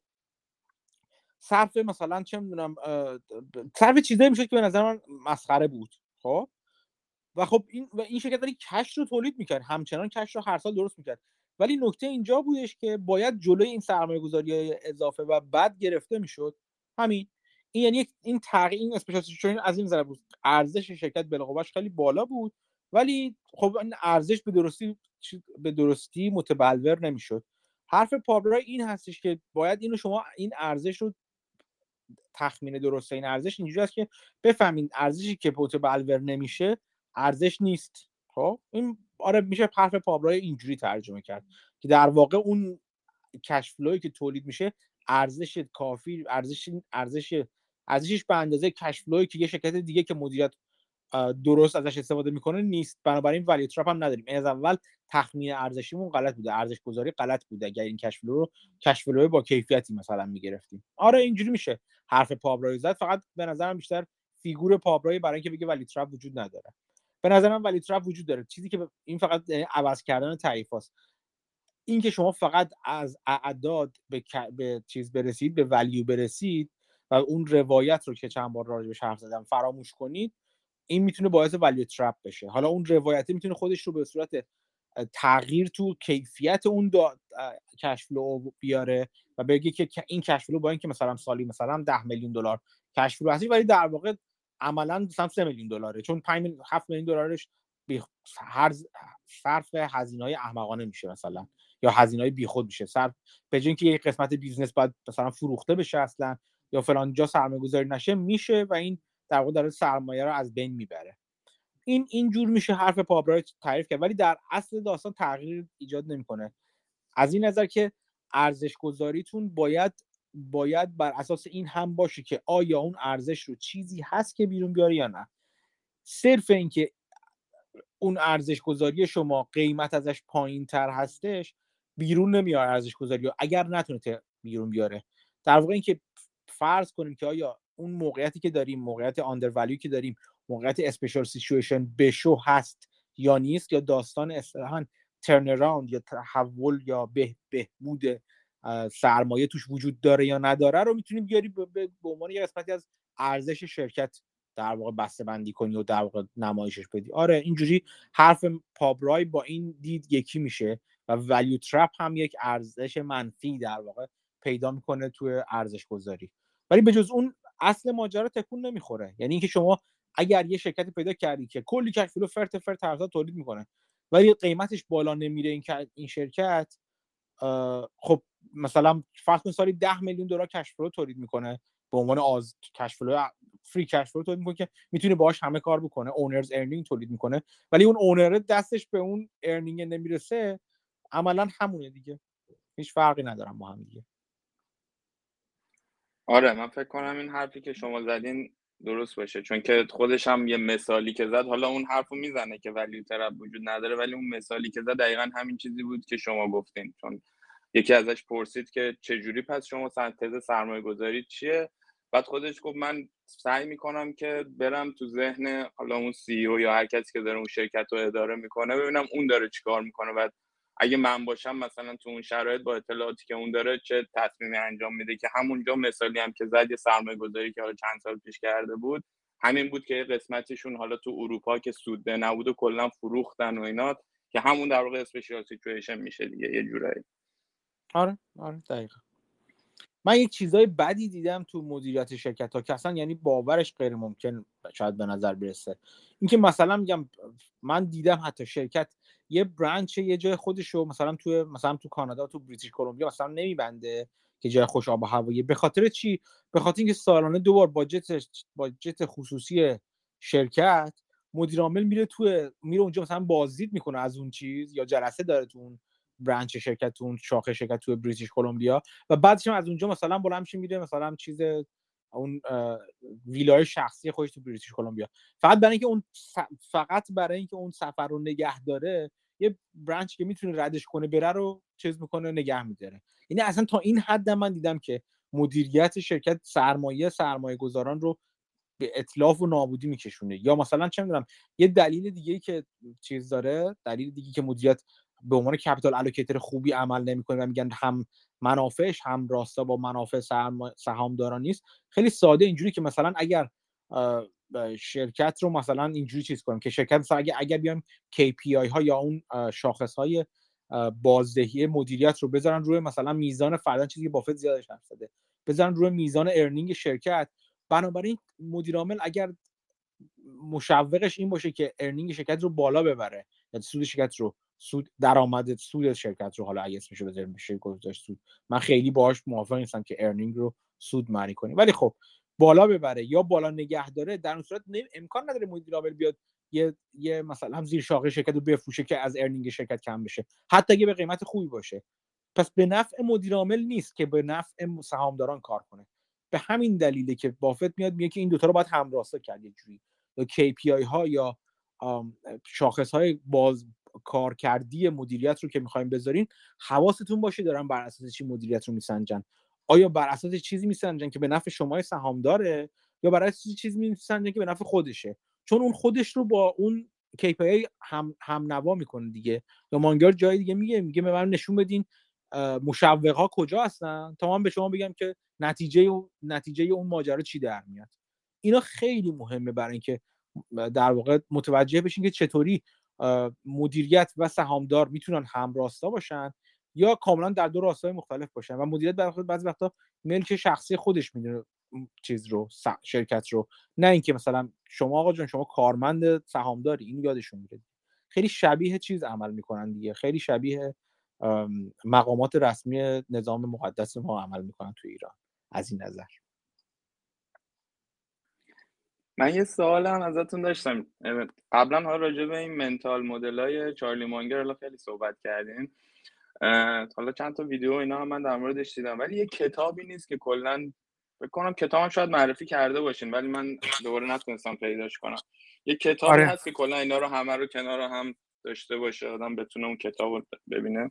آره کتاب به اسم منتال دو سه کتاب به اسم منتال مدل هست. یکی از معروفترینشون همین منتال مدلز هستش که این مال چیز نوشته فرنام استریت وبلاگ. این اسم اسم شین پریش. آره شین پریش نوشته. یه نویسنده کانادایی هستش. سه جلد کتابی که قرمز رنگ هستش.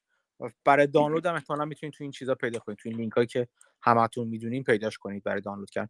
اون یه کتاب خیلی خوبی است یه جلد سه جلدی تا سه جلدش در اومده. حالا اگه ادامش بدن بازم. ممنون. خواهش می‌کنم. خود وبسایتش هم هست خود وبسایت فرنام استریت هم اگر برید که مال همیشه این پرش هستش اونجا هم می‌تونید چیز کنید اونجا هم راجع به متال مدل های زیادی حرف می‌زنه توش.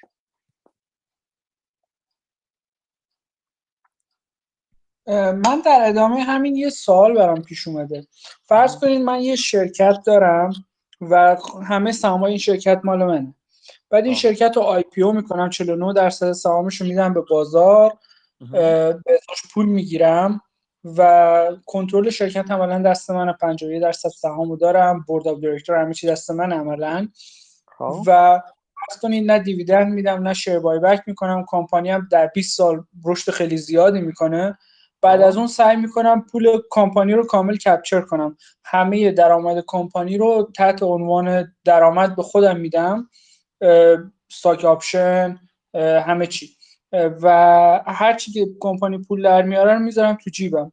اگه یه روزی قیمت سهام کمپانی به شدت هم ارزون شد با یه قیمت نازل کمپانی رو leverage buyout می‌کنم و دوباره مال خودم میشه یا اصلا این بله. کار نمی‌کنم. تا الی‌الابد اون پولی که اینا دادن سهامو خریدن عملا بی ارزشه چون که من هیچی به سهامدار نمیدم نه share buyback ندیدم رای هست برای جلوگیری از همچین رفتار بدی یا رای وجود نداره؟ آم... آره راه هست. راه هستش همچنان. همچنان یعنی راه قانونی خارج از چیز هست. یعنی می‌تونن شکایت کنن سهامدار اگر نشون بدن که داره رفتار خلاف عرف انجام میده کاملا و اینکه این چیزی مثلا که تو خیلی اغراق‌آمیز البته. اگه اینقدر اغراق‌آمیز یارو طرف داره اینقدر اغراق‌آمیز ارز سرمایه سهامداران از بین می‌بره آره میکشونش به دادگاه و در واقع چیزش می‌کنن. جریمش می‌کنن یا تنبیهش می‌کنن یا ازش چیز شرکت رو عوض می‌کنن. ولی اگه اغلب اوقات اینجوری من من تو حالا خیلی کم دیدم انقدر شدید و اغراق‌آمیز بشه تو شرکت های بزرگ حداقل.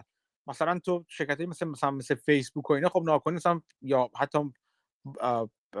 برکشایر اینا مثلا الان چیزی که می‌ذارن برای ESG می‌ذارن یکی از این معیارا که می‌ذارن نوع ساختار سهامداران دیگه یعنی شرکت داریه از این نظر برکشایر جزء شرکت های پایین حساب شه یعنی نمره خوبی نمی‌گیره. ولی خب در حالی که مثلا چون یه جور شرکت چون اینا اینا در واقع مثل کشورهای دیکتاتوری میمونن که اگه یک دیکتاتور مصلحی مثل بافت باشه با سر کار خوب میشه. ولی اگه یک دیکتاتور دیکتاتور بدنهادی باشه ما می‌تونه شرکت رو به قهقرا ببره دیگه. ولی راههایی وجود داره اگر رفتار خارج از عرف نشون بدن. و می‌تونن بکشنش دادگاه. ولی اغلب اینجوری که توی قسمت خاکستری حرکت می‌کنن دیگه. یعنی به خودشون حال میدن و مثلا به خودشون خوش میگذرنن ولی اونقدری که کارشون به دادگاه نکشه یا دادگاه بکشه خیلی نتونه دادگاه خیلی فشار بیاریشون مثلا میگه که خب ما ارزش آفرینی می‌کنیم مثلا یارو خوش با همرده های مثلا مدیریت خوش همرده مدیریت شرکت های بزرگتر قرار میده یه چه همچین چیزایی می‌ذارن. یعنی تو شرکت های کوچیک این امکان احتمالی که خیلی شدید تو پاچه سهامدار بکنن خیلی بیشتر هست تا شرکت های بزرگ تو پاچه سهامدار بکنن. آره مثلا من تو مثال شرکت های چینی اینجوری دیدم که بعضیشون رو کلی پول نشستن اندازه فرض مارکت کپ شرکت یا حتی بیشتر درآمدم دارن. مثلا با یه پی ای ده حساب بکنیم و علاوه پولشون بکنیم می‌بینی که ارزش شرکت بس چهار برابر بشه. ولی طرف نه شیر بایبکی می‌کنه نه دیویدندی میده شرکت هم عملا ارزشش ارزش سهامش به قیمت سهامش به شدت اومده پایین. هیچ کی هم کاری از دستش بر نمیاد. آره آره. هست. شرکت کوچیک مثلا من اینه که گفتم با شرکت آمریکاست چون تو آمریکا تو سیستم غذایی آمریکا من دیدم که سهامداران می‌تونن شکایت کنن و شرکت رو در واقع گوش شرکت رو بپیچونن گوش مدیریت شرکت رو بپیچونن از این نظر. چون همچنان با اینکه اون سهامدار ارشد هستش ولی سهامدار اصلی هستش مثلا مدیریت شرکت ولی راههایی برای فشار آوردن تو سیستم غذایی آمریکا وجود داره. توی چین خب نه دیگه. چین تو اون حوزه استحفاظی چینه. کسی نمی‌تونه بهش چیزی بگه. اگر نخواد این کار رو بکنه. البته من دیدم تو کیمن آیلند شکایت هایی دیدم که شده و میشه ولی نمی‌دونم اون شکایت ها چقدر قویه. مثلا یه, یه کمپانی دنبال می‌کردم قرار بود leverage buyout بکنه خود CEO ش بعد board director CEO ش رو پس گردنی انداختن بیرون. CEO رفت تو Cayman Island شکایت کرد. بعد هی announcement می‌زنن. CEO یه چیزی میگه اینا یه چیزی میگن و اون دادگاه رو ظاهرا پیگیرن که چه رأی میده و احتمالا هم انجام میدن رأیشو. ولی حالا نمی‌دونم چه جوری چه سفت و سخت. خب شرکت باید کجا ثبت شده. توی کیمن آیلند ثبت شده یا توی مثلا دلاور ثبت شده؟ شرکت چینیه ولی اون قسمتش که اومده توی آمریکا اون وریبل اینترست انتیتی یا اون وی ایش تو کیمن آیلند ثبت شده. خب یعنی بخی یک کارایی می‌تونن تو کیمن آیلند آیلند انجام بدن دیگه همچنان. اینکه حالا چقدر مثلا برو داره بحث جداگانه یه که این چقدر بحث به شرایط ثبتش داره دیگه. ولی خب شرکت آمریکایی شرکت آمریکایی اغلب تو Delaware ثبت میشن اغلبشون. به خاطر اینکه شرایط راحتتر و بهینه تری داره. ولی اگه شرکت آمریکایی بره تو Cayman Island ثبت کنه خیلی علامت سواله دیگه خلاصه اونجا چیکار می‌کنه؟ برای ثبت چیز برای ثبت شرکت. ولی میشه ب... یه... یه سری هم تو شما زیاد می‌بینید توی Yahoo Finance مثلا به دنبال کنید زیاد می‌بینید که سهامدارا بابت چیز بیخود هم شکایت می‌کنن. یعنی مثلا نه اینکه سهامدار شکایت کنه عملا. مثلا فرض کن مثلا چه می‌دونم سهام فیسبوک میفته میفته به همین مسخرگی مثلا. بابت اعلامی که شرکت می‌خواد متاورس بشه و بعد مثلا زاکربرگ میاد میگه که مثلا تو سه سال آینده چیز متاورس لزوما جواب نمیده ولی ما سرمایه گذاری بزرگ یک سوم مثلا درآمد شرکت یا سود شرکت رو می‌خوایم صرف سرمایه‌گذاری تو فلان پروژه کنیم. بعد بازار واکنش منفی نشون میده سهام شرکت فرض کن 20 درصد میفته فرض کن این چیز مثالیه. یه سری شرکت هست یه شرکت قانونی یعنی مؤسسه حقوقی اصلا راه میفتن یا آ چی شد؟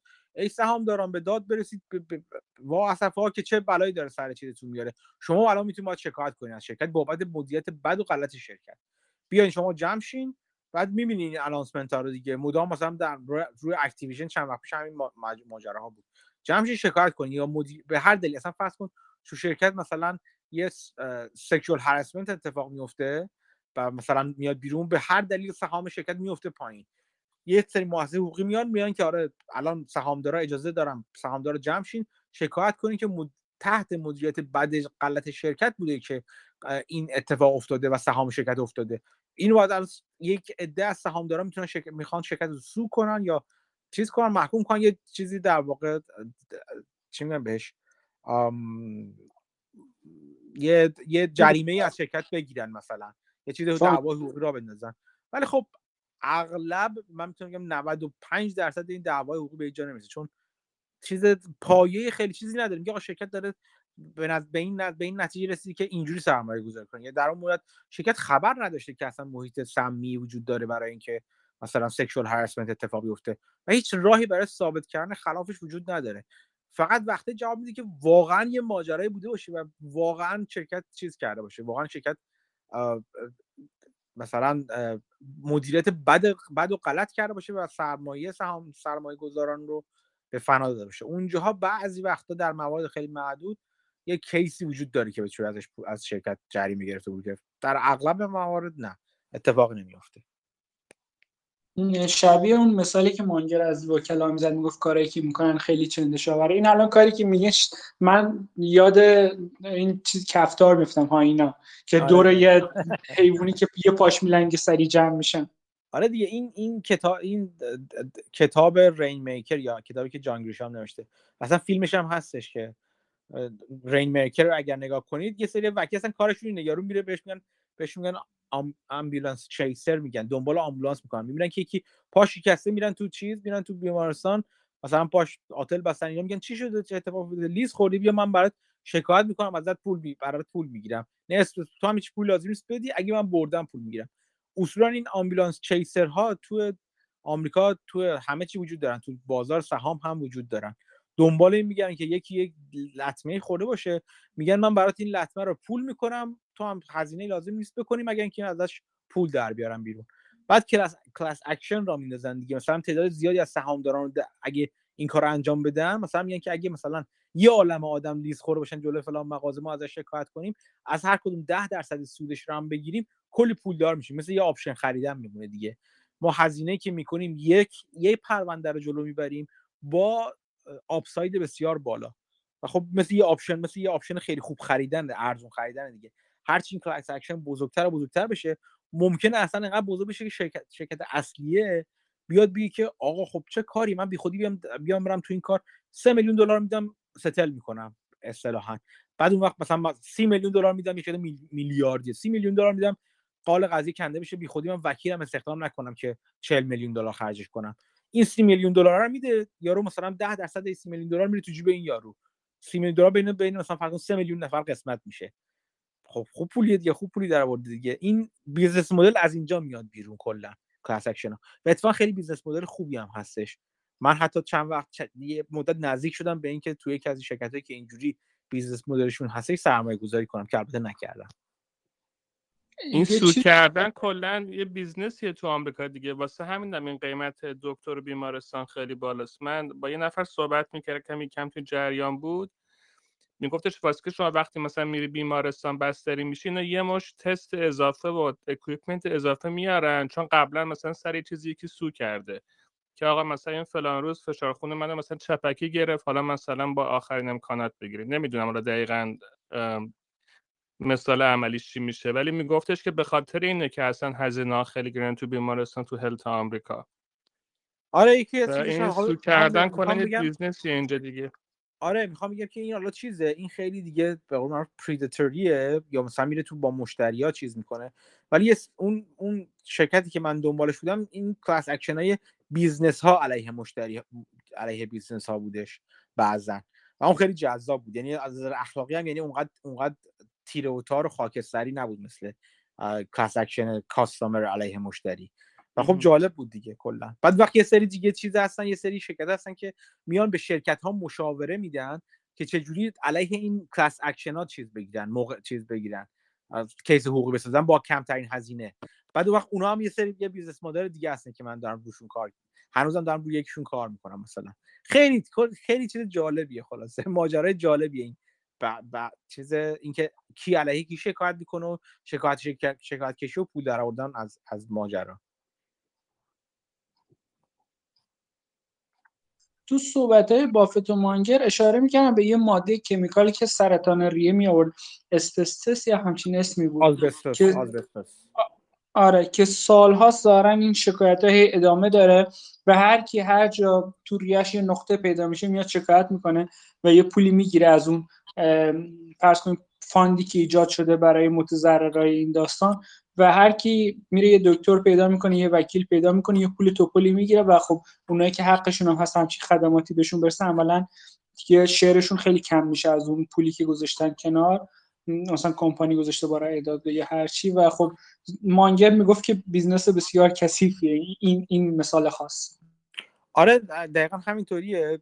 این ماجراش هم اینجوریه که مثلا خود اون شرکت میاد خودشو بیمه می‌کنه خیلی شرکتی که با از asbestos سر کار داشتن یا مثلا بعضا در آینده بازم این چیزا ممکنه پیش بیاد. مثلا چه می‌دونم فرض کنید مثلا در بیاد که مثلا امواج مثلا چه می‌دونم دکل های فشار قوی مثلا ثابت بشه که یه چیزی داشته. بعد همین جمع میشن از شهرداری مثلا شکایت کنن شهرداری یا فلان شرکت شکایت کنن که شرکت شرکت توزیع برق شکایت کنن که نزدیک خونه های ما گذاشتی چیز رو دکل های فشار قوی و ما بهمون لطمه وارد شده مثلا. بعد خب اگه همین افراد شکایت کنن از اون شرکت که شرکت کلا ورشکست میشه یا اصلا حتی پول نداره بده. اینجور وقتا شرکت برای اینکه خودش رو حفظ کنه میره مثلا با یه شرکتی مثل برکشایر قرارداد میبنده و یه بیمه می‌خره می‌خره علیه اونا مثلا. مثلا که خیلی خوب از من تا 50 میلیون مثلا 5 میلیاردشو خودم میدم از 5 میلیارد تا 10 میلیاردشو بیا تو برکشایر به من بده. این اینجوریه که اینا داخلش داخلش میشن. ولی خب ماجرا این که تو این چیزا طرف شرکته میگه که من تهشه. یعنی اگه منو ورشکسته هم بکنید شما انقدر پول بیشتر وجود نداره که به شما بدم.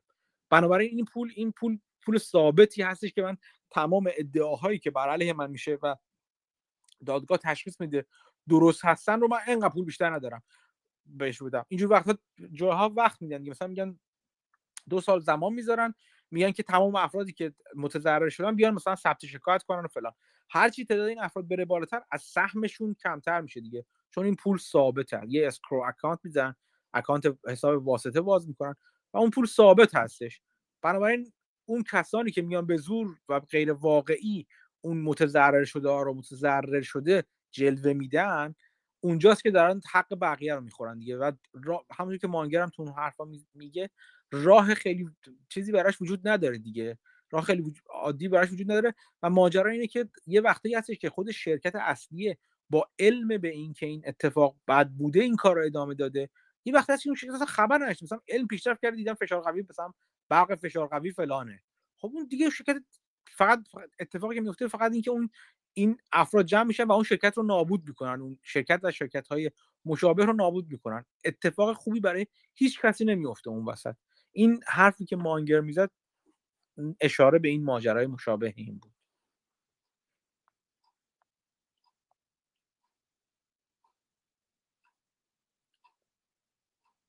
من, من یه سوال دارم. بگو. بگو آرش بعد من حرف بزنم. این که مثلا هی همه میگن آقا بازار احساسی عمل می‌کنه مثلا قیمت میره بالا میفته پایین از این حرفا خب مگه بازار مثلا من عادی هم که مثلا اطلاعات ندارم؟ بازار که مثلا عمدهش که مثلا شرکت های اینوستمنت خیلی بزرگن. بعد اینا که مثلا صبحانه میشن بگن آقا افتاد مثلا منم بفروشم یا فلان. اینا بالاخره باید تصمیم گیری بشه کلی تحلیل دارم پشت کاراشون دیگه. حالا چه درست چه غلط. یعنی منظورم این که این مفهوم بازار احساسی رو من کلا متوجه نمیشم که وقتی میگن. یعنی منظورش اینه که بازار احساسی نه بازار یعنی احساسی بازار احساسی من بازار دیدش کوتاه مدت اینجوری بگیم بهتره. خب بازار یعنی, یعنی چی؟ آخه بازار خیلی همون خب اجازه بده توضیح میدم.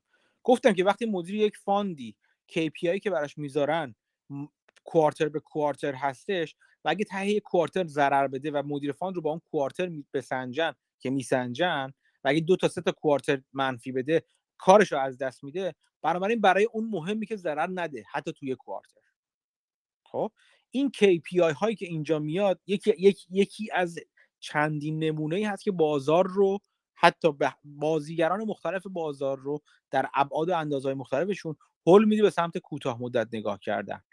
خیلی وقتا چیزایی که مندیت هایی که وجود داره براشون اتوماتیکه. یعنی چی؟ این راجبه این چندین بار نمونه هاشو گفتم. مثلا اینکه یه فاندی هستی که فقط میذارنش فاندهای زیادی هستن مندیت اینجوری دارن ما فقط در شرکت های سرمایه گذار می‌کنیم که سودده باشن. ما فقط در شرکت های سرمایه گذاری می‌کنیم یا یکی دیگه میاد سرمایه گذاری می‌کنیم که dividend ده باشن. چرا؟ خب دلیل هم داره. بخاطر که ما سرمایه گذاران ما کسانی هستن که ما به pension fund ها میدیم. و اون pension fund می‌خواد چیز بده حقوق بازنشستگی مثلا بده به pension بده به سرمایه گذاران اصلی خودش. بنابراین اون مجبور تو dividend تو شرکت های dividend ده سرمایه گذاری کنه یا تو bond ها سرمایه گذاری کنه. بعد mandate شون میگه اگر دو دو quarter یا یک quarter حالا بحث mandate خود چیز داره اون fund fund داره اون صندوق داره اون راه چیزهای کلی فلسفه کلی شرکت میگه اگر دیگه دیگه dividend نده باید از fund بره بیرون. اگه سود ده نشه شرکت سود ده نباشه باید بره بیرون. اگه market cap ش بیاد پایین باید بره بیرون. اینا همش باعث میشه که اگر KPI ها و معیارهای سنجش یا معیارهای سرمایه گذاری معیارهای تنگ و در واقع کوتاه مدتی باشه روی صندوق بعد اینا صندوق های بزرگی مثلا نه اینجوری معیار گذاری باشه براشون که اینجوری هم هست معیارهای خیلی زیادیشون همین جوری هم در واقع عمل می‌کنن. یعنی خرید و فروششون هم بر اساس همین معیار یعنی مثلا ممکنه همون ماجراهایی که مثلا چه می‌دونم چه می‌دونم چی مثلا یه مثال بذاریم مثلا چی بگم. نه اینی که گفتیم متوجه میشم. خب. یعنی یه مثال هم یادم میاد. دقیقا یادم نیست ولی یه شرکتی بود که باید حقوق بازنشستگی پنشن بود از یه سهامی خارج شد چون دیگه اون به قول شما دیویدند اینا رو نمی‌داد براش. اونو متوجه میشم. خب دیگه همینه دیگه این یک این یکی از چیزاست وقتی میگم احساسی من من خیلی حالا احساسی به احساسی چیزی نمی‌کنم ولی میگم کوتاه مدته یه وقت کوتاه مدت بودن بابت احساسی بودن بازار احساسی بودن نه احساسی بودن همه بازیگران بازار مثلا میگم همه شرکت همه شرکت ها اینجوری که قسمت اعظمشون institutional investor باشن یا حتی institutional investor ها یا اون سرمایه گذاران حقوقی ممکنه انواع مختلفی داشته باشن. یه سریشون pension fund ان یه سریشون هج فاندان یه سریشون اصلا کام trader چی میگم بهش؟ trend following fund ها سیاست های مختلفی دارن. و قسمت کمیشون هستن. میشه اینو مطمئنتر گفت. قسمت کمیشون هستن که holder های بلند مدت بسیار بلند مدت باشن. اغلبشون یا وزنشون رو بالا پایین می‌کنن یا کلا position شون رو میبندن و باز می‌کنن. یه سریشون هم که retail هستن که حالا قسمت کمشون یا زیادترشون retail investor ها یا سرمایه‌گذاران خرد هستن که کلا اصلا و میفروشن.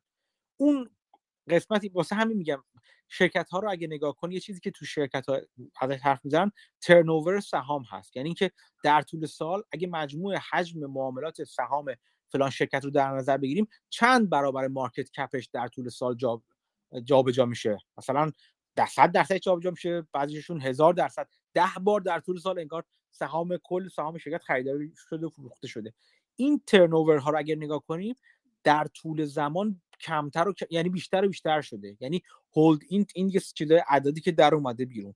هولدینگ پیریود یا زمانی که سهام رو نگه میدارن هر شرکت رو یا حتی S&P 500 کلا تو بازار به صورت کلی نگه میدارن در طول زمان از دهه 70 مثلا 60 70 از مثلا 10 سال 15 سال رسیده به زیر دو سال یه سال مثلا. این این چیز واقعیتیه که داره نشون میده خودشو. یعنی سهام شرکت های مدام دارن میچرخن و معامله میشن. اسمش هم گذاشتن liquidity و نقدینگی. به به چقدر خوبه. نه این اصلا چیز خوبی نیست. نشونه چیز بدیه. نه که من چیز بدی باشه خودش.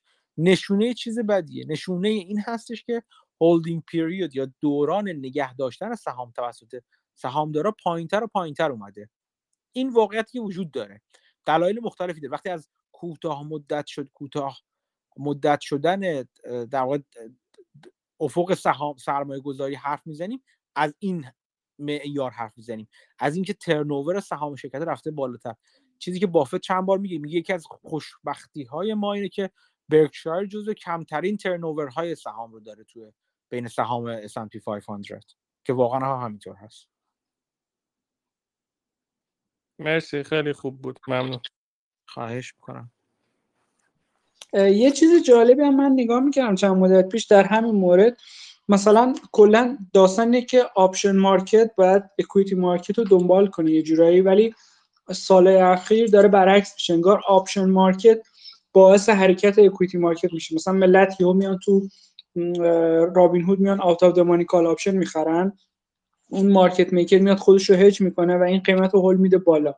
و بالعکس همینجوری مثلا ممکنه put بفروشن و اون دوباره خودش رو کنه قیمت بره پایین.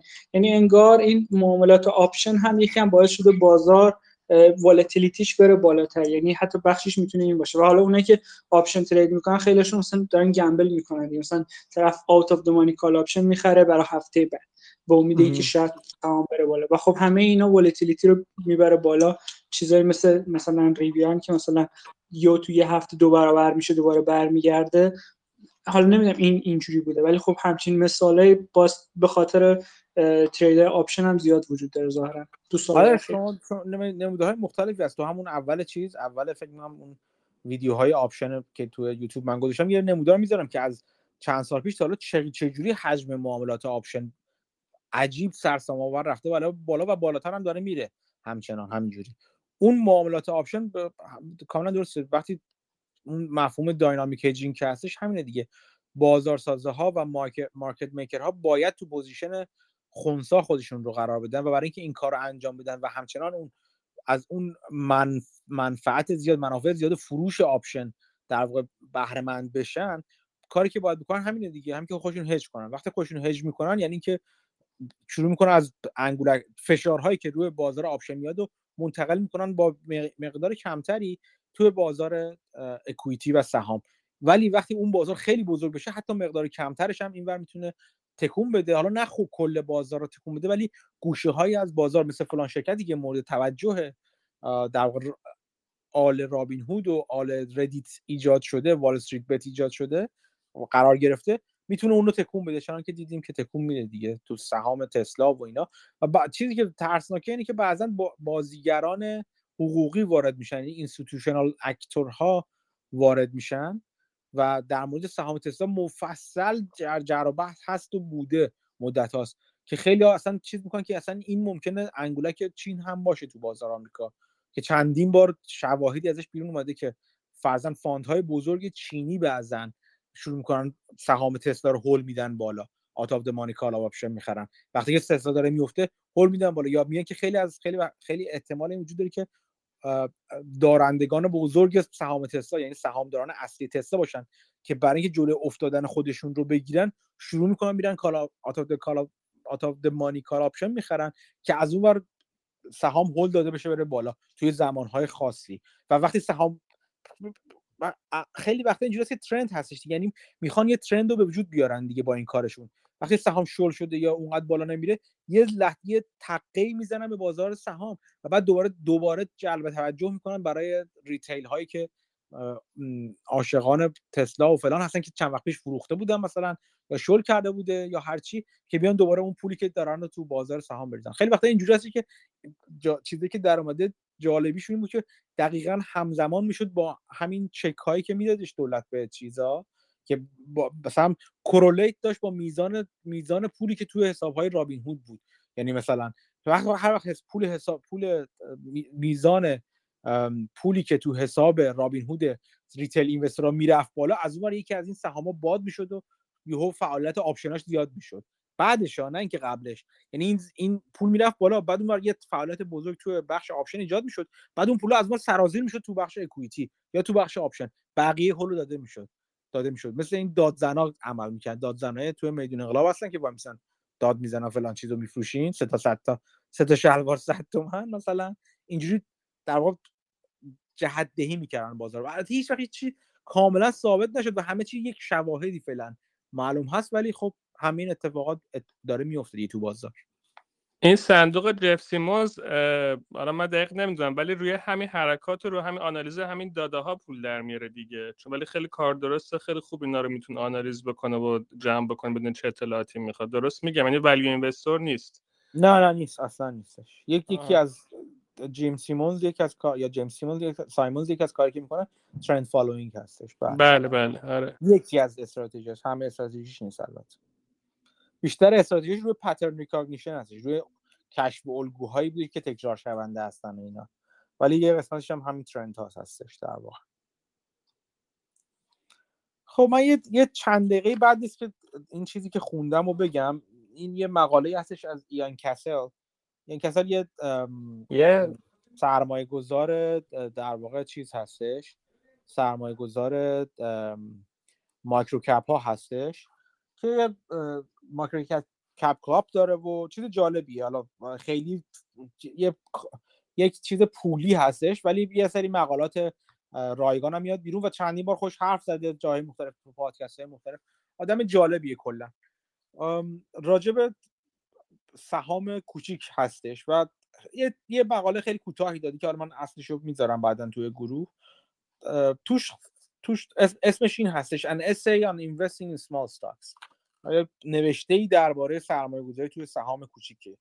که توش میاد میگه که همه خیلی وقتا از شرکت های حرف می‌زنیم که توی چه می‌دونم توی پنج سال آینده یا پنج سال تو پنج سال ده برابر شدن و فلان و بیسان و میگه اتفاقا این جایی هستش که سرمایه گذاران خورد اگر حاضر باشن وقت و انرژی کافی بذارن این خیلی مهمه. وقت و انرژی کافی کافی هم حالا سرش حرف هستش که صحبت می‌کنیم.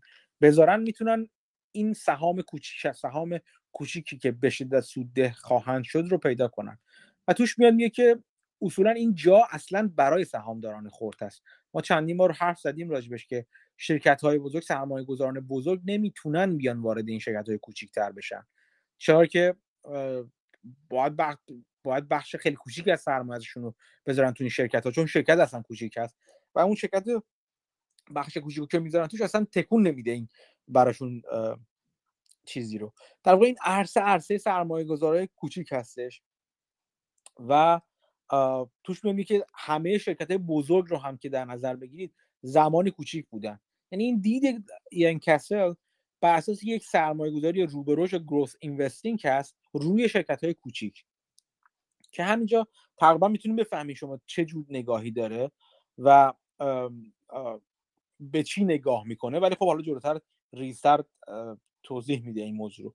ازش مثلا میاد میگه که میگه که میگه که وقتی شرکت هایی که پیدا می‌کنیم وقتی شرکتی که پیدا می‌کنیم که قرار در آینده شرکت خیلی بزرگ و خیلی سهام سوددهی باشه اول همه مردم برمیگردن به شما میگن یا تعداد زیادی برمیگردن به شما میگن که اشتباه داری می‌کنی. این دید شما اشتباه اون شرکتی که انتخاب کردین انقدر شرکت با ارزشی نیست. بعد میاد میگن که وقتی میره جلوتر میاد و شما نگه میداری این شرکتی که خوب خوب جلو رفته و بعد میفته پایین بعضی وقتا سهام قیمت سهام شرکت میفته. چنان که باید بیفته اصلا در مورد شرکت های کوچیک. به شما میگن خیلی کار احمقانه کردی که شرکت رو نگه داشتی. وقتی سهامش میفته به شما اینو میگن که خیلی احمقی که این کار کردی. و بعد اگه بازم نگه داریم و شرکت شرکت همچنان شرکت خوبی باشه و جلو بره سهامش بره بالا در آینده و مثلا ده برابر بشه میگه عجب شانسی داشتی نگه داشتی. و, و خودش میگه که من دوست دارم اول در نظر مردم احمق اشتباه نظرم به, به, نظر برسه و بعد در نظرشون احمق جلوه کنم و بعدم در نظرشون آدم خوششانسی جلوه جلوه بکنم یا اصلا باید آما... کسی که می‌خواد دنبال این دید بره باید آمادگی اینجور نگاه رو به خودش در واقع داشته باشه. بعد جلوتر حالا توضیح میده در مورد این شرکت ها بذاریم من این اینو من پرینت کردم یه چیزایشو جلوم highlight کردم یه highlight یشو highlight هایشو برای شما اشاره کنم چیزی که برام برام جالب بوده. میام میگه که کاری که من می‌کنم هم در واقع این هستش که سر فلسفه سرمایه گذاری من اینجوری بر این مبنایی که میام شرکت هایی که همین روند رو رفتن یعنی از یه شرکت کوچیکی تبدیل به شرکت خیلی بزرگ رو در نظر می‌گیرم و اینا رو خوب مطالعه می‌کنم. مطالعه می‌کنم که این خود شرکت چی بوده چه روندی رو طی کرده مدیریت شرکت کیا بودن چجوری مدیریت شده این شرکت تو چه صنایعی بوده. چجوری چجوری در طول زمان با پستی و بلندی و توی توی رکود و در واقع رونق چجوری عمل کرده؟ و همین رو ما در واقع مطالعه می‌کنم و مطالعه کردم. من صدها نوع از این شرکت ها رو مطالعه کردم و برای خودم یه سری الگوهای کلی ساختم. یعنی به این نتیجه رسیدم که اغلب این شرکت ها مثلا فلان جور رفتار کردن تو فلان جور صنایع بودن. فلان جور مدیریت شدن. مدیریت مدیرانشون فلان جور آدمایی بودن. فلان کارها رو کردن. خب همین چیزی که ما تو اون بخش تو مرور کتاب های Intelligent Fanatics کرد انجام دادیم. با هم دیگه که فکر می‌کنم مسعود زحمتشو کشید و توضیح داد. یا همون کار که من تو خوندن والمارت تو زندگی نامه والمارت دارم انجام داشتم انجام می‌دادم. یا در آینده تو خوندن سابقه و داستان هوم دیپو مثلا انجام خواهم داد. همه اینها یا هم کاری که بافت مدام بهش چیز می‌کنه مدام بهش اشاره می‌کنه که شما برین زندگی نامه افراد موفق و سرمایه گذاری و business رو هستن کسب و کار رو بخونید.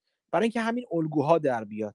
مثلا اون کتاب دو, دو, دو جلد یا سه جلد کتاب Intelligent Fanatics که با هم مرور کردیم دو جلدش با هم مرور کردیم اصولا بر یک بخشی از نتایج این مطالعات ایان کسل و شانسیدینگ بودش فکر می‌کنم که همکارش بود دوست و همکارش باشه بودش که این الگوها رو کشف می‌کنه و بعد این میاد این الگوها تو ذهنش همون منتال مدلز میشن براش یه مدل های ذهنی میشن و میره با اینا شروع می‌کنه سعی می‌کنه ببینه که خب این الگوها رو پروجکت می‌کنه یا منطبق می‌کنه به کسب و کارهایی که داره دور برشون داره میره تحقیق می‌کنه ببینه به کدومشون منطبق هستن یا بیشتر منطبقن یا عوامل بیشتری از این الگو بهتر و بهتر منطبق میشن.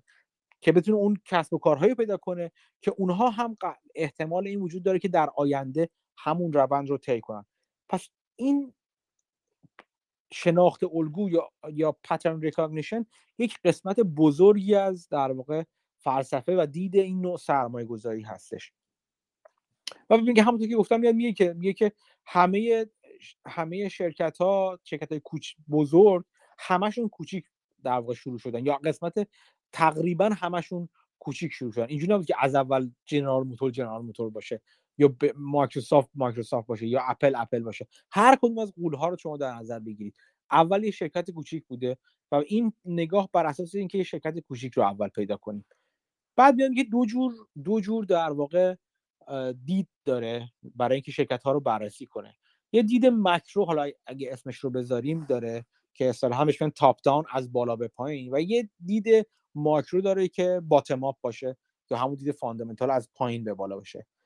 دید ماکرو منظورش چی هست؟ منظورش این هست که من میگم میگم من میرم توجه به می‌کنم که خیلی وقتا صنایعی که یا اون زمینه های سر... زمینه های کسب و کاری که شرکت ها در واقع این شرکت های موفق توشون فعال بودن زمینه های بوده که یک ترند بزرگ پشت سرشون بوده. مثلا اسمشون می‌ذاره تیل ویند بعد یه تیل ویند اصلا همین اسمش همینه دیگه. یعنی مثل یک باد موافق پشت سرشون بوده.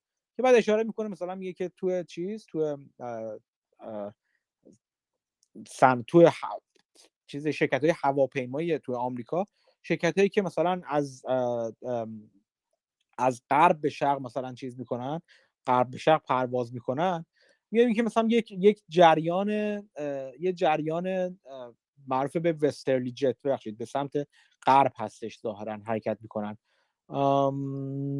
فکر می‌کنم. یا غربی به شرق یا شرق حالا خیلی مهم نیست. یک جریان هوایی است که توی ارتفاع 30000 پایی بر برقرار هستش و این باعث میشه که هواپیما خودشون می‌برن تو اون ارتفاع خودشون تو اون جریان قرار میدن که مثلا پرواز 6 ساعته رو 4 ساعت و نیمه با مصرف سوخت کمتری مثلا پرواز می‌کنن. کار می‌کنن که اون جریان اون باد موافق به قول معروف بهشون کمک کنه. میگه همین بادهای موافق در مورد کسب و کار هم وجود داره. مثلا بعضی وقتا مثلا می‌بینین که شما مثلا باد موافق ممکنه باد موافق سیاسی باشه باد موافق اجتماعی باشه geopolitical باشه مثلا. مثلا اینکه دولت آمریکا مثلا روی انرژی مثلا یک روند و یک trend ی راه میفته که روی انرژی های سبز باید سرمایه گذاری کنیم.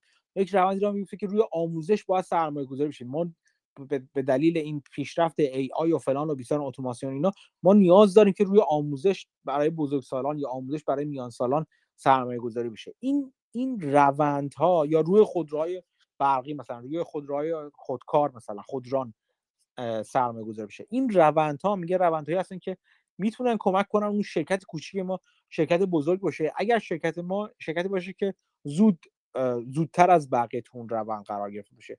که حرف درستی است البته اینو اینو تبصرش رو من بگم. همونجوری که چندین بار اشاره کردم باید دید که آیا ما واقعا می‌تونیم شرکت برتر رو بین شرکت هایی که تو اون زمینه شرکت های زیادی که تو اون زمینه هستن در واقع پیدا کنیم یا نه؟ چه دلیلی داریم؟ آیا واقعا تسلا تمام اون چیزی که در موردش میگن اینکه دسترسی به اطلاعات داشته اینکه زودتر وارد این صنعت شده آیا چقدر صد ایجاد صد و مانع ایجاد می‌تونه بکنه برای اینکه شرکت بعدی چقدر سریع بتونن بیان توش. و این بررسی که باید انجام بدیم. ولی اصولا حرفش این هست که بادهای موافق اینجوری یا ترندها و روندهای بزرگ ماکرو و کلان می‌تونه کمک کنه توی در واقع پیشرفت شرکت ما. و همه این تو همه این بحث چیزی که پنهان هستش و بدون اینکه اشاره کنه بهش توجه داره این است که همه شما باید توجه توجهتون به این نباشه که چه اتفاقی در مورد قیمت سهام اون شرکت میفته حواستون باید باشه که اون, اون ترند یا اون روند چه, چه اتفاقی در مورد خود کسب و کار اون شرکت میندازه. آیا این روند روبروش باعث شده فروش شرکت بره بالا؟ آیا باعث شده سوددهی شرکت بهتر و بهتر بشه یا نه؟ قیمت سهام داره میره بالا. همه ما می‌رویم به سوی اینکه مثلا قیمت مثلا چم سهام شرکت های مثلا خودرو برقی رو بخریم برابر قیمتش رفته بالا. آیا این روند باعث شده که اون fundamental و اون چیزهای بنیادین شاخص های بنیادین توی خود کسب و کار شرکت تکون بخوره؟ اگر اینطور هست نشون میده شرکت شرکتی که واقعا سوار اون بادهای موافق داره میشه.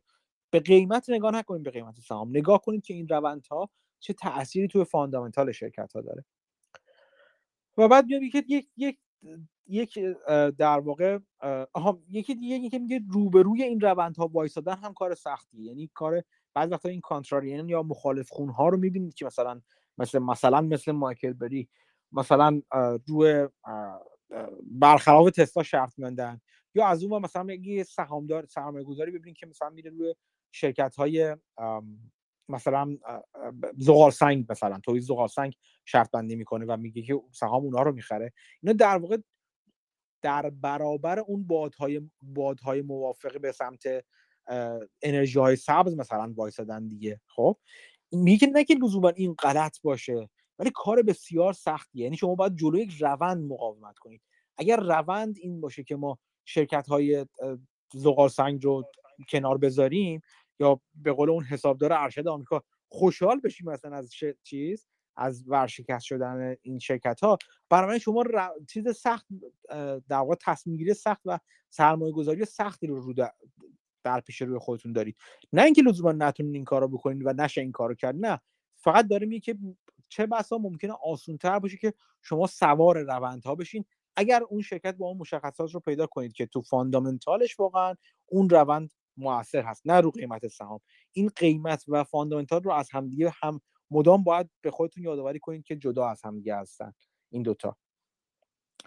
بعد میاد در مورد یک کم در مورد اون bottom up میگه و میگه یکی از نمونه های مؤس... نمونه های مهم تو bottom up لزوما برای من این نیستش که لزوما ارزش گذاری فقط چقدر چیز داره چقدر تاثیر داره در عینی که مهم هستش. ولی میاد که برای من خیلی چیزی که وجود داره اون اسکرسیتی است اصطلاحا. یا اون چیزی که یعنی کمبودش هست. اون چیزی که تقاضا براش زیاد هست ولی عرضه براش کم هست. مثلا میگم مثلا فرض کن که یه تکنولوژی مثلا مثل تسلا.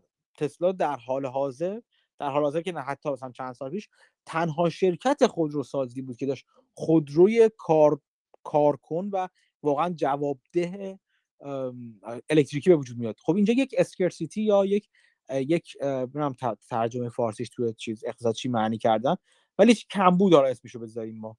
یه چیزی که تقاضا براش بیشتر از ارزش هستش. خود خود تکنولوژی خودرو برقی در مورد تسلا اینجوری بود مخصوصا در سالهای اولیه. خب این این همیشه وقتی این اسکرسیتی یا این کمبود وجود داره عدم توازن عرضه و تقاضا وجود داره همیشه باعث بالا روندن قیمت هست. مهم این هستش که تو شما به تخمین اینو بزنید که این این کمبود یا این عدم توازن تا کی پایدار هستش تا کی هستش که آیا بقیه بازیگران همچنان می‌تونن وارد بشن یا نه. بعد میگه این دوباره من, من چون ترجمه شد خیلی خوب نمی‌دونم بازم میگم اسکرسیتی اسمشو می‌ذارم. این scarcity یا scarcity یا کمبود می‌تونه صورت های مختلفی بگیره. یه وقت در مورد خود سهام هستش. شما وقتی هستش منظور منظور سهام چی هستش؟ ممکن یک سهامی باشه که float ش کم باشه. یعنی چی؟ یعنی سهام سهام های سهام با در در آزاد تو بازار که بشه معاملهشون کرد کم باشه. فرضاً یعنی چی؟ یعنی مثلا شما فرض کنید شرکتی در نظر بگیرید که تعداد زیادی از مقدار زیادی از سهامش توسط اینسایدرهای خود شرکت مدیر عامل مؤسس اینا توسط همونا در تو دست هموناست. مثلا 20 درصد شرکت هستش که سهامش در در دست سایر سرمایه گذار هستش و قسمت 80 درصدش دست خود داخلی هست خب این شرکت اگر قرار اگر داخلی شرکت تصمیم فروش داشته باشن که خیلی وقتا ندارن در این صورت هستش که این شرکت اگر تو زمینه باشه که تقاضا براش بره بالا می‌تونه قیمتش رو خیلی قیمت سهام خیلی بره بالا. چون تعداد فروشنده کمی براش وجود وجود داره. سهام آماده فروش کمی براش وجود داره و تقاضا براش بالاست. این قیمت رو میره بالا. خود خود سهام یک شرکت هم نقش کامادیتی رو داره دیگه اینجا دیگه.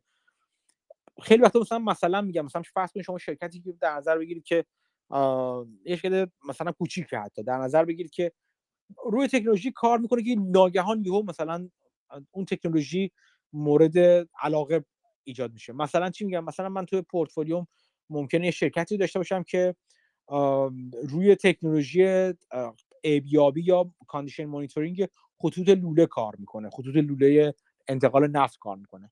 و فرض کنید که مثلا روی کار می‌کنه خیلی شرکت موفقی هم هست ولی تعداد این تکنولوژی جلوتر از بقیه ولی مثلا واقعا این یه مثال واقعیه. مثلا فرضاً فقط با یه شرکت نفتی بزرگ آمریکا داره کار می‌کنه ConocoPhillips مثلا. moat ش چی هستش این شرکت؟ اینکه داده های چندین سال condition monitoring خطوط لوله رو تو خودش داره.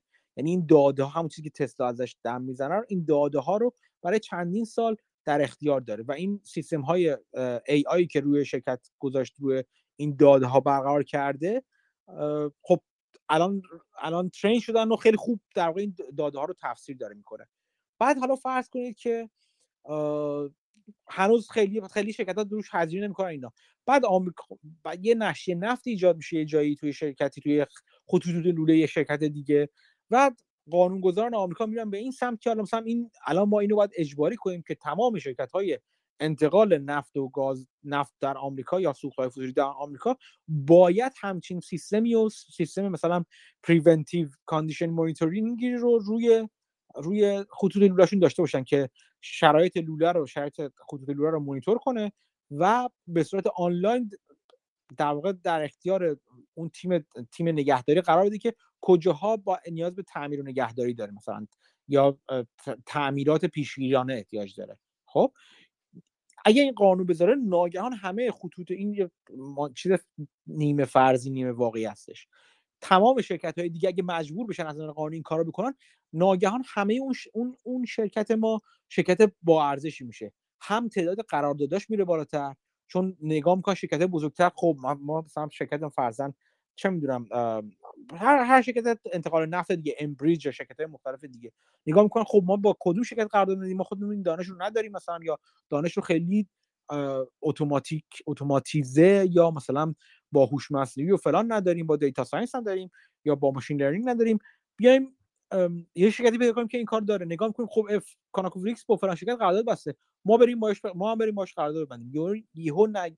یعنی ناگهان اولا میزان فروش بالقوه شرکت میره بالا که این اتفاق خوبی است. ولی از اون جالبتر تمام مثلا چیزها تمام fund های انرژی سبز و بیسار و غیر و بیسار یهو براشون ایجاد میشه که او ما باید تو این زمینه فعال باشیم. این زمینه که در آینده رشد خواهد کرد و ما mandate سرمایه گذاری fund مون به ما دیکته می‌کنه که تو این تو این زمینه هم یه چیزی داشته باشیم. یه قسمت از کوچیکی از پورتفولیو تو این بذاریم. اینجوری تقاضا برای خود سهام شرکت نه تنها برای کسب و کار شرکت بلکه سهام شرکت هم میره بالا. خب؟ به این میگن scarcity به این میگن اون عدم عدم توازن عرضه و تقاضا در مورد خود سهام شرکت در این صورت. این اتفاقات اتفاقاتی هستی که این آقای Ian Cassel به دنبالش هستش. بعد حالا میاد میگه خب مثلا این اسکرسیتی می‌تونه اینجوری به نفع من انجام به نفع من کار کنه. حالا چجوری من برم همچین شرکتی رو پیدا کنم؟ میاد یه خطوط سرمایه گذاری چهارگانه مثلا برخوش می‌ذاره. میگه اول من دنبال شرکتی هستم که این چیزی که در واقع نگفته است در واقع شرکتی که اصلا بشه بزرگ بشه.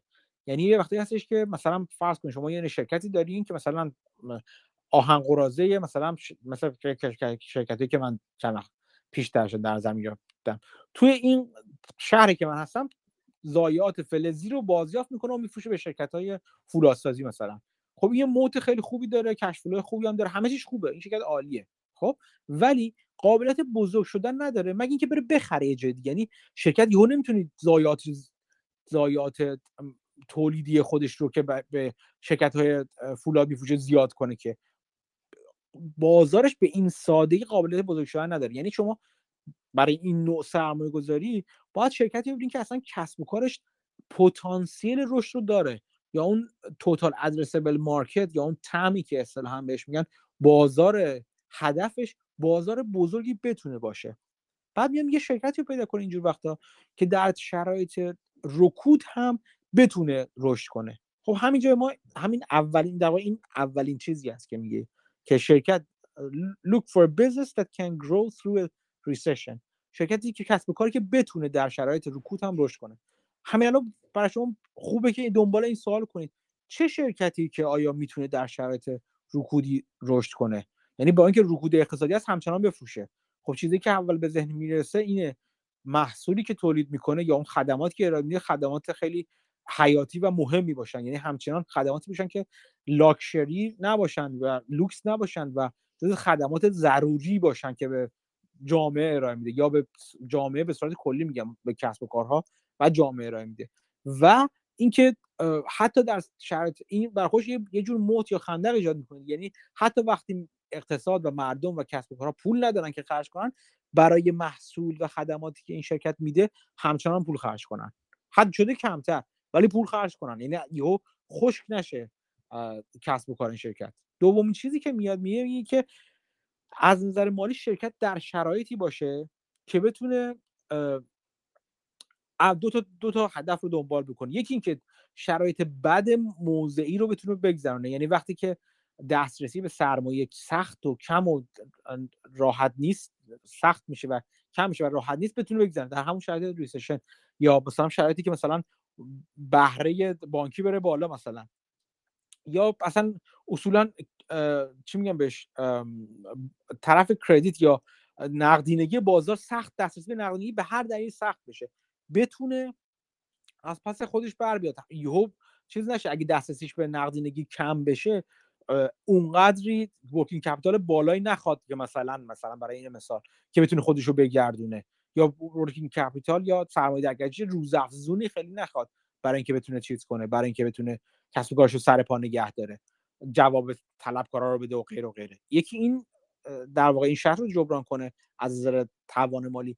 و یکی دیگه انقدری یا انقدر و, و در واقع انقدری دسترسی به منابع مالی داشته باشه یا منابع مالی خوبی داشته باشه که بتونه هر چند وقتی بار یه حرکت خیلی سیخکی یا به قول چیزی چیزی که بهش میگه اینجا اسمشو می‌ذاره an act with occasional boldness. مثلا بره یه شرکت دیگه رو بخره.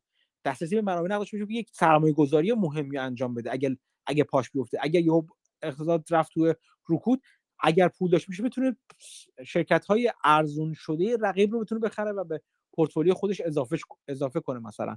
این این موقعیت یعنی اینکه balance sheet شرکت در موقعیت خوب مالی باشه شرط دومی هست که میگه دنبالش میگرده.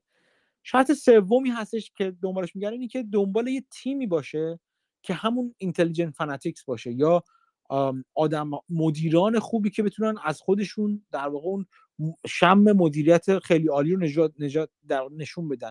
و در واقع میگه دنبال مدیرانی میگردیم که درست الان شرکت کوچیکی رو مدیریت می‌کنن ولی لیاقتشونه که در واقع شرکت بزرگی رو مدیریت کنن. یعنی حتی جدا از اینکه اون کسب و کار ما پتانسیل بزرگ شدن رو داشته باشه این هستش این رو در نظر می‌گیرم که مدیریت هم پتانسیل مدیریت بزرگتری رو داشته باشه با خودش. و خب تمام اون کتاب ها از برای این هستن که من میفهم چه جور آدما و چه جور رفتارهایی هستن که من باید دنبالشون باشم تو این آدما به عنوان مدیر شرکت. و در نهایت چیز چهارمی که میگه میاد میگه که من دنبال والویشنی می نگاه می‌کنم که با دید محافظه کارانه تو سه سال بتونه دو برابر بشه. یعنی بودم 25 درصد من تقریبا حالا 23 4 24 درصد مثلا سود سالیانه من بتونم از این شرکت در بیارم بیرون. خب این والویشن من اینو میگه. یعنی می‌خوام بگم تو سه سال والویشن هدفم کجا هستش به کجا انتظار دارم برسه و الان قیمت چقدر هستش. و اگه قرار باشه تو سه سال به اونجا برسه اون از با دید محافظه کارانه به اونجا برسه حداقل من انتظار دارم 24 درصد مثلا سود بگیرم. این این در واقع چیز چهارگانه است که برای خودش می‌رسه. بعد بیاد کمی توضیح میده. میاد میگه که میگه همین الان من به این نتیجه رسیدم که تو شرکت های کوچیکتر هم که دنبال شرکت های کوچیکتر سودده باشم یعنی همین سودده هستن 90 درصد اتفاقات بدی که ممکنه برام بیفته رو درد بعدی رو از خودم دور می‌کنم. یعنی چی؟ یعنی میگه که 90 درصد شرکتی که نمی‌خوام جزو شرکت هستن که سودده نیستن و همین الان یه عالم شرکت رو حذف می‌کنم. از اون چیز در واقع اینورژن مانگر میره جلو. کجاها نخوام برم؟ اونجاها نرم؟ که بنابراین جایی که می‌خوام برم جای بدی نباشه برام. اینجوری پس میگه حتما دنبال شرکت سودم. سراغ شرکت ضررده نمیرم من تمرکزی روشون نمی‌کنم. بعد میاد توضیح میده که چرا سه سال من گفتم؟ به خاطر اینکه میگه که چیزی که وجود داره این که از این مدیریت وقتی با مدیریت حرف می‌زنی وقتی ازش ازشون برنامه یک ساله می‌گیری خود چیزی که خودشون اغلب ارائه میدن برنامه یک سال است. اینکه هدف گذاری یک سال است. که هم بهش تو, تو چیز میگن تو سرمایه گذاری و تو در واقع تحلیلگرا بهش میگن گایدنس یا کجا هدف گذاری یک سالشون قرار می‌گیره. میگه اون گایدنس هست. برای من جالب هست ولی نه مفید. ولی وقتی از شرکت ها می‌خوام که مدیران شرکت ها می‌خوام که برای من دید سه سالشون رو حرف بزنن برای من بگن سه سال دیگه می‌خوام کجا باشن اونجاست که برای من از استراتژیشون میگن اگه استراتژی داشته باشن. و اون دید اون اونه که برای من جالبه که دیدم مدیرا تو سه سال آینده حداقل می‌خوان کجا باشن. نکته دیگه که میگه که میاد میگه که میگه اصلا همین همین که شما همون چیزی که حرفی که قبلش در جواب سوال آرش گفتم همین که دید شما از یک کوارتر دو کوارتر بگذره و سه سال بشه کلی از سرمایه گذارا رو پشت سر خودتون گذاشتین. چون اغلب اونا با نگاه و تمرکز کوتاه مدتن نه به دلیل اینکه خنگن یا چپ و چلن نه مجبورن باشن. به دلایل شرایطی که دارن به دلیل شرایطی که باش سنجیده میشن و غیره و غیره. همین به شما این اجازه میده که از کلیشون جلو بیفتین. از کلی از اون کسی که مجبورن یا نمی‌دونن اون کاری که می‌کنن که کوتاه مدت نگاه کنن. چرا؟ چون میگه که خیلی از خیلی خیلی از اون فقط می‌خوام ببینن کوارتر بعدی چه اتفاقی میفته شما وقتی دیدتون بلندتر بلند مدت تر می‌کنید می‌تونید شرکت های با ارزش تری رو بخرید با قیمت فعلی که شاید افتاده باشه پایین. نکته بعدی میگه این که خیلی از از خیلی از کسانی که حتی میان مدت حالا از اگه اسمشو بذاریم یعنی یک کوارتر دو کوارتر نه ولی یک سال دو سال مثلا. باشه یه ساله مثلا باشه. خیلی از کسانی که 20 درصد منتظر 20 درصد سود هستن یا بالا رفتن قیمت سهامشون هستن شما از اونها هم جلو می‌زنید. چون خیلی واقعا 20 درصد جلو میگن خب سهام بفروش بریم سراغ بعدی. خب که خیلی از دوستان خود من دوستان نزدیک خود من اینجوری هستن. پوزیشناشون رو با دید 20 درصدی باز می‌کنن. میگه شما از اینا هم جلو می‌زنید. چون شما بالای 100 درصد احتیاج دارین بر هدف بالاتر از 100 درصد گذاشتین. بعد یه چیزی یادآوری می‌کنه میگه یادتون باشه که این شرکت ها به دلیل ماهیت کوچیک بودنشون که شما رو سراغشون رفتین چون اصلا کوچیکتر هستن متلاطم ترن چرا که مثلا ممکنه یه دونه یه سفارش خرید و سفارش بزرگ رو که دارن روش کار می‌کنن یا شما منتظرش بودین ممکنه یک کوارتر دو کوارتر عقب بیفته اینکه واقعا سفارش رو بگیرن. یا اصلا مثلا چه یا جلو بکشنش یا بیاد جلو زودتر. زودتر از حد زمانی که چیز کردن در واقع پیش بینی می‌کردین اون فروش رو بگیرن این باعث میشه که خب وقتی این فروش خودشون نشون میده فروش بزرگ به نسبت خود شرکت البته خودش رو نشون میده توی income statement مثلا نشون میده یا cash flow شرکت نشون میده این distort می‌کنه یا به هم می‌زنه یه خورده ماجرا رو. از وضوح در میاره. اون استراتژی بلند مدت رو پنهان می‌کنه. چه به طرف خوب چه به طرف بد. و این میگه شما باید منتظر این باشین که شرکت کوچیک شما تلاطم بیشتر داشته باشه. و میگه به شرکت کسی که این سبک رو انتخاب می‌کنه باید یه خورده جای بیشتری برای بازی بده به خود قیمت سهام. یعنی نه از پایین رفتن قیمت سهام چون فلان سفارش عقب افتاده معیوس بشه و ولش کنه. نه از اینکه جلو رفته و یه سفارش گنده اومده یا قیم باعث بشه قیمت شرکت یهو مثلا چند سی درصد بره بالا در عرض چند ماه نه از اون نظر خیلی هیجان زده بشه و بخواد شرکت زود ول کنه. میگه یه مثالی که می‌زنه میگه مثل یه تیوب خمیر دندونی که دو دستتون گرفتین با آرومی یعنی نه نه خیلی محکم فرد فشار میگه که همش بزنین بیرون. نه اگه عقب مونده باشه اون خمیره تو خمیر دندون میندازینش کنار میریم پی سراغ سراغ تیوب بعدی. یا آروم آروم هولش میدین که بیاد بالا و مطابق با در واقع پیش بینی و تحلیل خود شما خودش رو نشون بده. چیز دیگه که راجبش حرف می‌زنه اینجا اینه که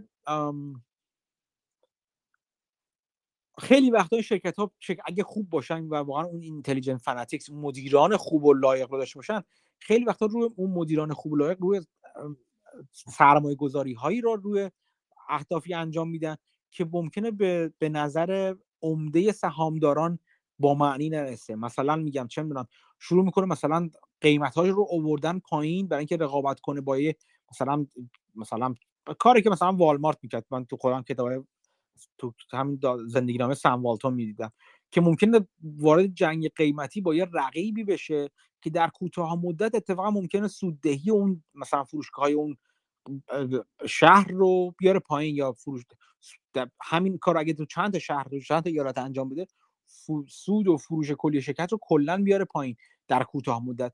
ولی سمواتون داشت به این فکر می‌کرد چجوری رقبا رو از از گردون خارج کنه با این کار. و بعد میره بالاتر. این فهمیدن و متوجه شدن استراتژی های بلند مدت شرکت به که شما بدونید چی هستن می‌تونه به شما کمک کنه که مثل سرمایه گذاران سهامدارانی که خبر ندارن این استراتژی ها یا این استراتژی رو قبول ندارن یا نمی‌بینن آپساید اونها رو و بخش مثبتشون رو نمی‌بینن شما این short term underperformance رو بگذرونید و وارد long term در واقع overperformance در واقع بشین این دید بلند مدت داشتن میگه این این خوبی رو هم داره.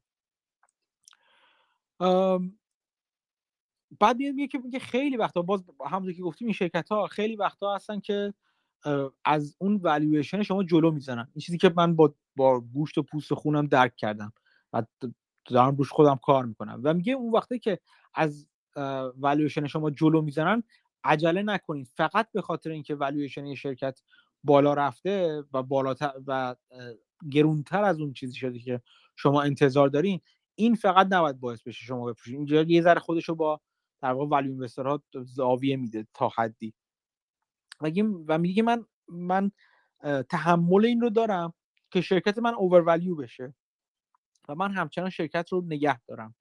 اگر فاندامنتال شرکت یعنی, یعنی اون چیزی که توی خود کسب و کار داره اتفاق میفته همچنان ترند درست و مطابق با نظر من بوده باشه. و این این توانایی دارم. و بعد بعدا یه جایی دیگه این خود این کسل گفته و این خود به خود متضمن این هستش که ممکنه بعد از اینکه اوور شد شرکت بعد بیفته قیمت شرکت. یعنی مثلا مثلا مثلا من شرکت خریده باشم چه می‌دونم 5 دلار.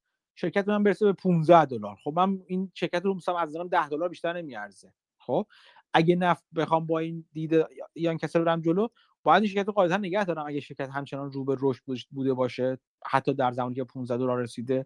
و ممکنه تا اون زمانی که برسه به دوباره اون در واقع فاندامنتال شرکت از ارزش گذاری جلو بزنه چه بسا شرکت بیفته. یعنی از 15 دلار فرض کن بیفته 10 دلار.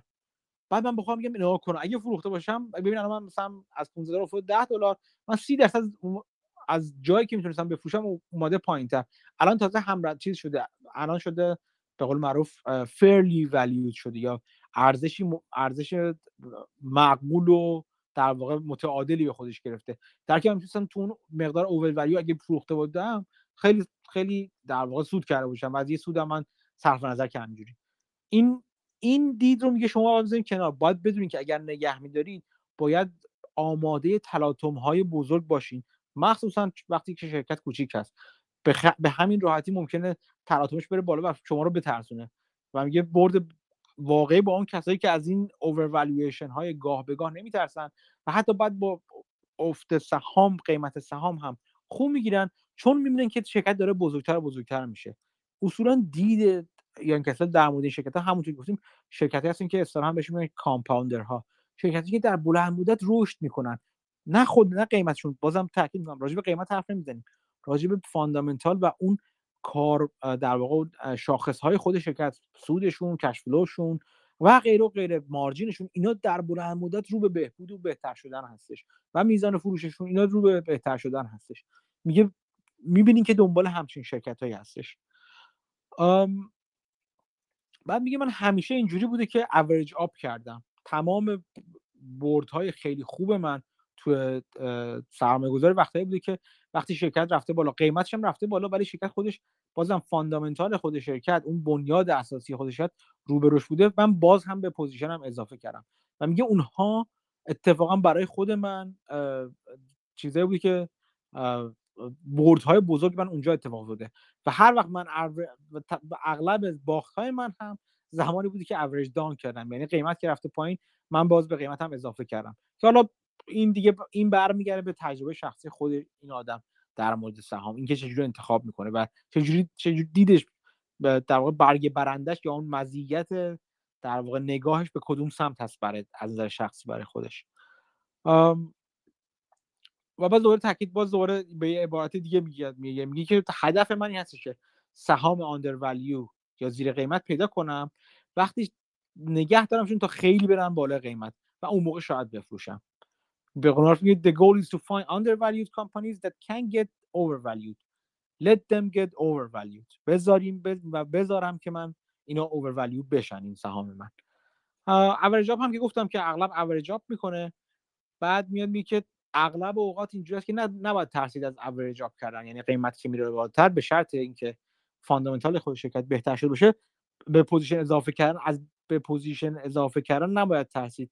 یه خیلی وقتا ایده های ما پول جدیدی که داریم می‌خوایم وارد سرمایه گذاری کنیم بهترین ایده های ما ایده هایی هستن که تا همین الان هم داشتن خوب جواب می‌دادن. یعنی اونا در اولویت هستن. و باز من شما رو یه کلید اشاره میدم به اون ماجرای اپورتونتی کاست که مانگر مدام ازش صحبت صحبت می‌کنه یا هزینه فرصتی که ازش صحبت می‌کنه. پولی اگه می‌خواین سرمایه گذاری کنین باید ببینین که اگر اینجا سرمایه گذاری نکنم کجا دارم سرمایه گذاری کنم سرمایه گذاری کنم. کجا جای بهتری هست برش برای سرمایه گذاری کردن در این لحظه؟ و وقتی نگاه کنیم که خیلی وقتا قاعدتا این opportunity cost باید شما رو هول بده به سمت اینکه همین جایی که هستین سرمایه گذاری کنید تمایل شما با این سمت بشه که اگر یه چیز جذاب تری پیدا کردین خب پس باید اینم بفروشین و ببرین همه رو تو اون position جای سرمایه گذاری کنین دیگه. همیشه در بهترین حالت باید سرمایه گذاری کرد بعد میاد میگه که holding losers is easier than holding winners. Why? Because losers always look cheap. And winners uh, and holding winners is not easy. سهام که رو به پایین رونده هستن میگه برای خیلی نگه داشتنشون ساده تره. چون روز به روز به نظر ارزونتر ارزونتر به نظر می‌رسن. و تمایل میشه داشت به سمت اینکه مخصوصا برای value investor ها تمایل می‌تونن داشته باشن به سمت اینکه average down کنن. چون هی داره جذابتر جذابتر میشه قیمت ولی چیزی که قیمتش میره بالاتر از نگه داشتنش برای value investor ها سخت است. چون مدام از نظرشون داره گرونتر و گرونتر میشه. مگر اینکه ارزش رو با توجه به وضعیت فعلی سهام یا وضعیتی که می‌تونه باشه به قول به قول موبوسین اون expectation investing رو ببینیم باید بشنو کرد. اینکه اگر انتظارات بازار الان از سهام پایین تر از انتظارات ما از سهام باشه باید ما بخریم سهام رو. و اگر انتظارات بازار از سهام بیشتر از انتظارات ما از سهام بود باید سهام رو بفروشیم. دیگه خیلی وقت باید ماها کوارترها و یا حتی سالها باید در مورد بعضی سهام صبر کرد که سهامی که اوور شده رو اجازه بدیم که فاندامنتال شرکت به خود سهام برسن. چون اون شرکت ها شرکت های کامپاندر هستن یعنی در نهایت در مسیرشون خلل ایجاد نشده و دارن میرن بالا. ولی این خب بازم اینا اینو از من از خودم میگم. اینکه در واقع مثل این بوشه می‌بینه که شما حاضر بشین یه لباس گشاد رو بخرید برای برای بچهتون مثلا با این فرض که بچه بزرگ رشد می‌کنه و با اندازه اون لباس میشه. اینکه چقدر گشادتر اون لباس رو بخرید بازم جایی که باید شما فکر کنید دیگه. آیا می‌بینید لباس قد خودتون برای بچه می‌خرید؟ چون بچه قرار بالاخره مثلا بشه 30 سال 40 سالش میشه قد شما بشه. یا نه یه بچه یه لباسی رو می‌خرید که قد یه بچه 15 ساله است برای بچه 13 14 ساله مثلا که یه سال دیگه بهش می‌خواد برسه. اینکه چقدر حاضر باشید تو اوور نگه دارید تصمیمی که خودتون باید بگیرید. و باز دوباره تاکید می‌کنه. میگه holder holding winners is hard. The key is focusing on businesses not the stocks. مهم اینه که نگاه کنید که کسب و کار داره چجوری عمل می‌کنه نه قیمت سهام. این مهمترین چیزی که باید بهش توجه کنید از نظر این کسا بعد یه ماجرا جالبی میگه که از اشاره می‌کنه به جان هریس. جان هریس یکی از managing partner های چیز بزرگ شرکت بزرگ روین کانیف and گولدفارب این روین کانیف شرکتی بود که وقتی بافت چیزشو بست وقتی بافت partnership خودش یا fund خودش اون جوون دهه 60 انتهای دهه 60 بست به سرمایه گذاران خودش گفتش که چند تا راه پیشنهاد داد بهشون دیگه. گفت یا بمونیم با من بیاین سهامدار برکشایر بشین یعنی من برکشایر خریدم همشو بیاین سهامدار برکشایر بشین. یا اینکه اگه می‌خوایم برین چون من دیگه نمی‌خوام معامله سهام بکنم یا اینکه اگر می‌خواین سهام چیزاتون رو همتون اون که بیشتر و بزرگتر هستین رو میفرستم به کسی که خیلی قبولش دارم. مانگرم قبول نمی‌کرد در واقع fund جدید بگیره موندن دوتا یا روین کانیف بود که در واقع بیل روین دوست صمیمی بافت بود از شاگردان شاگردان بن گراهام بودش که بیایم بریم پیش اون و اون اومد براشون یه fund ی رو تخصیص داد یه fund ی رو ساخت به اسم صندوق سکویا. سکویا اون درخت عظیمی که احتمالا باش آشنا هستید. اسم خیلی قشنگی هم براش گذاشته بودش. یا برین تو سکویا fund یا یه سریش هم که سندی گارسمن یه دوست دیگه بافت که کسایی که نمی‌خوان برن توی fund و تک تک می‌خوان پولشون مدیریت بشن برن پیش سندی گارسمن. این fund سکویا بعدا خیلی بزرگ شد یکی از عجیب ترین در واقع سرمایه گذاری تاریخ چیز تاریخ سرمایه گذاری هستش که میاد میگه که میگه که توی چیز Sequoia Fund توی 50 سال اخیر به شدت چیز چیز پورتفولیو متمرکزی داشته و به شدت هم خیلی هم خیلی هم خوب تونسته S&P 500 رو عقب بزنه تو این سالهای طولانی و توش میگه که این Sequoia Fund fund خیلی جالبیه. هم به شدت متمرکزه هم توش میاد میگه که خود بیل, بیل هریس توی جان هریس توی این مسابقه گفته که ده تا position برتر و بهترین ده position این fund عمده عمده بازدهی عالی این fund توی 50 سال اخیر داشتن. یعنی مثل همون چیز قانون یا قاعده کلی پرتو دیگه که بیشترین بازدهی از تعداد کمی از position ها در طول تاریخ حتی اومده. این خب خیلی جالب هستش. و بعد میاد میگه که از یه چیزی که صحبت کرده میگه که جان هریس تو اون گفتگویی که با پاتریک اوشانسی انجام داده اومده از چیزاش هم گفته از اون افسوس های خودش هم گفته جایی که پشیمونی های خودش هم گفته و گفته بزرگترین بزرگترین ضرری که کرده تو تو بازار ضرری بوده که تو تو سرمایه گذاری در واقع شورت کردن فولکس واگن بوده که فولکس واگن رو شورت کرده بودن اینا ولی یه هفته ای سهام فولکس واگن ده برابر شد تو اون short squeeze معروف فولکس واگن و اینا سی درصد Sequoia Fund رو ارزش سکویا فاند رو از دست دادن تو اون یه هفته. خیلی چیز لطمه زج... چیزی بود لط... بزرگترین لطمه بود که براش داشت برای به سکویا فاند خورده. ولی نکته جالب اینجاست که میگه که این بزرگترین لطمه با بزرگترین پشیمونی من یکی نیست. بزرگترین پشیمونی من در مورد اون سهام هایی هست یا اون سرمایه گذاری هستش که انجام ندادم. و اونا بزرگترین سر پشیمونی هستن. یعنی از اون چیزی که از دست دادم بیشتر شاکی هستم و در واقع افسوس می‌کنم تا اون چیزی که ضررهای حتی هنگفتی مثل سی درصد افت کل fund. خیلی عظیمه که کل fund به اون عظمت سی درصد بیفته پایین. و توش میاد میگه که چقدر مهم تو توی خود سرمایه گذاری اصلا میگه میگه investing is a game of subtraction. میگه سرمایه گذاری بازی این است که چه کارهایی رو نکنیم کدوم سرمایه گذاری ها رو نکنیم. و بعدا بعضی وقتا اون سرمایه گذاری که نکردیم اگر خیلی برن بالا یا رشد کنن بعدا میان در واقع خیر ما رو میچسبن و در واقع کابوس اونا رو می‌بینیم که چرا از دست دادیمشون.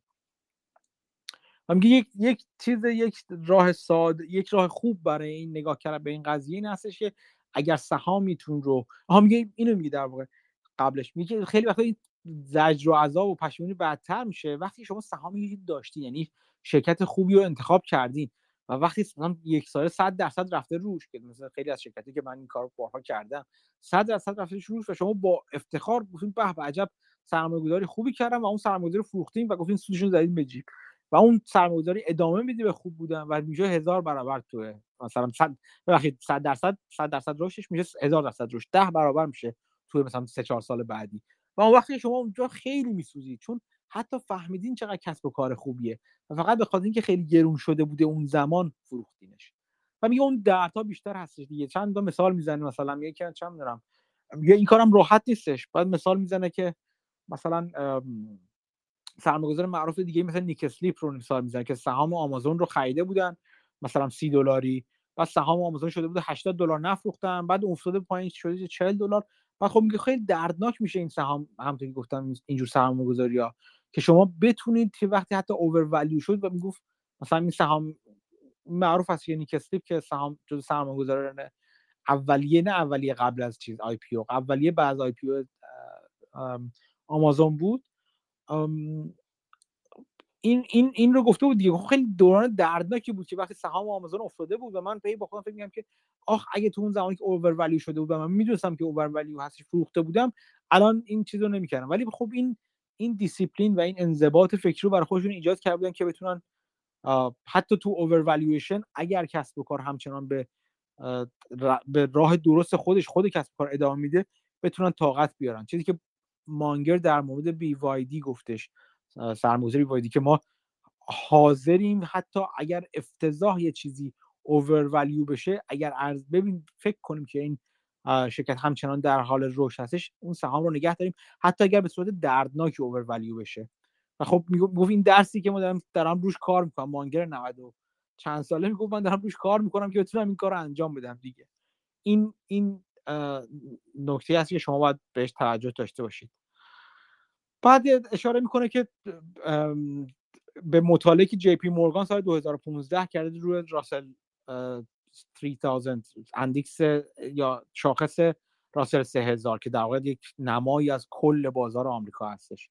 و میاد میگه که تو اون تو اون مطالعه که سال 2015 بود انجام شد نشون داده شد که دو سوم شرکت هایی که توی این 3000 شرکت برتر آمریکا باشن دو سومشون خودش از خود شاخص بازدهی کمتری داشتن. سهامشون. و خب این خیلی جالب هست. یعنی اون یک سوم بقیه اون مقدار کمتر دارن جور بقیه چیز رو می‌کشن جور بقیه در واقع شاخص رو می‌کشن. و بعد توش توضیح میده که این این مطالعه سال 2021 دوباره تجدید نظر شد در واقع یه بازنگری شد و تو مارچ سال 2021 به این نتیجه رسیدن که جی پی مورگان اعلام کرد که the winners generate enormous excess returns but the median stock ends up underperforming the Russell 3000 index که میگه این فقط اینو نشون میده که تعداد محدودی برنده توی اون شاخص وجود دارن تو اون پورتفولیو وجود وجود دارن که جور بقیه بازار رو می‌کشن که هیچ کاملا بقیه بازار رو با خودشون جلو می‌کشن. این میگه تعبیر دیگه ای که ازش می‌کنن میگن که اصطلاحا positively skewed distribution داره. یعنی به سمت مثبت متمایل تر هستش اون توزیع چیز توزیع بازدهی بازار. بعد میاد خیلی جالب اینو چیز می‌کنه. خیلی جالب میگه یه جور توضیح علمی برای این برای این هستش که یه سهام می‌تونه 100 درصد ارزش خودش رو از دست بده و صفر بشه. ولی یک سهام همینطور می‌تونه بسیار بیشتر از 100 درصد خودش بازدهی داشته باشه و بالا بره. و این باز تاکید می‌کنه برای اینکه پس ما باید دنبال اون شرکت های باشیم که بتونیم طولانی مدت نگه داریم و رشد کنه و غیره و غیره که البته بدیهتا کار آسونی نیستش و داشت بهش اشاره می‌کردیم مدت. بعد دوباره دوباره با, با یه هونام یا کوفاندر آلتوس صحبت کردی که اونم هونام هم آدم بسیار جالبیه و بیاد میگه که توش میاد میگه که یه چیز جمله جالبی به کار می‌بره که حالا من بقیه مقاله می‌ذارم بخونید جمله جالبی کار می‌بره میاد میگه ما دنبال این هستیم شرکتی هستیم که زندگیمون رو متحول کنیم. یعنی بخریمشون و کلا زندگی ما رو ببرن بالا یا پورتفولیو ما رو ببرن بالا. ولی ماجرا اینجاست که اغلب سرمایه‌گذارا حاضر نیستن این جور شرکت هایی که زندگی ها رو می‌تونن متحول کنن رو نگه دارن. وقتی که بازار متلاطم میشه و بعضا دچار افت موضعی یا موقت میشن این شرکت ها و بعد از شرکت های چیزی شرکت پورتفولیو اسم به اسم self-driving portfolio با با الهام از جاش تاراسوف یا یه سرمایه گذار دیگه که میاد میگه که شرکت هایی که می‌تونیم به واقعا توشون سرمایه گذاری کنیم و بذاریم در بلند مدت مدیریت اون کاری که باید رو باید در موردش بکنه. میگه هدف من هستش که این همچین سرمایه گذاری های در واقع self-driving یا خود رانی داشته باشم که خودش بر خودش بره جلو. من خیلی من لازم نباشه مدام بفروشمش و دنبال ایده دیگه بگردم. میگه من سعی کنم قسمت زیادی از پورتفولیوم 50 درصد پورتفولیوم خوش میگه. 50 درصد پورتفولیوم تو سه تا position متمرکزن و این سه تا position برای من اینجوری هستن همین نقش رو دارن. و یک نکته جالب تری که میگه بحث رو تقریبا تمام می‌کنه باهاش این هستش که در واقع نکته دیگه اولش میگه میگه که بزرگترین position های شما تو پورتفولیوتون باید position هایی باشن که شما بیشترین اطمینان رو به مدیریت دارین. یعنی مدیریت رو بیشتر از همه قبول دارین این خیلی نکته جالب بود برای من. بسیار بسیار نکته جالب بود برای من. که در انتها بر یعنی داره به این دید نگاه می‌کنه که مهم رفتار مدیریت هستش تو اون شرکت و به فرض اینکه آره شرکت در صنعتی نباشی که صنعت رو به افولی باشه و غیر و غیره به قول بافت مثل سوارکاری نباشه که سوارکار ماهری نباشه که سوار اسب شل شده بلکه سوارکار ماهر یا خوبی باشه که سواری اسب قبراق شده باشه. و این این مهمه که بزرگترین position ها رو با میزان اطمینانش به مدیریت میسنجه. نه اینکه فقط به اینکه چقدر upside بالاتری دارن این business ها اون مدیریتی که شما می‌تونید بهش اعتماد کنید و position تون رو سنگین تر کنید. این در واقع دید خلاصه چیزی بود که مقاله بود که من خوندم. مقاله رو می‌ذارم توی چیز لینکش رو. مقاله خیلی خوبی از ایان کسل که توصیه می‌کنم بخونیدش. اون MicroCap Club که البته پولی هستش خیلی هم حالا به کار خیلی ها ممکنه نیاد لزوما. ولی مقالاتی که بعضا می‌ذارن یه, یه کانال یوتیوب هم داره که بعضا گفتگوهای جالبی داره توش. اونم می‌تونید گوش کنید نگاه کنید. و خود ایان کسل هم توی توی توییتر می‌تونید فالو کنید. چیزای جالب و خوبی نیست که بر من خیلی جالب هست. امیدوارم که این چیزی که خلاصه نچندان خلاصه که گفتم براتون جالب بوده باشه. حرفی سوالی؟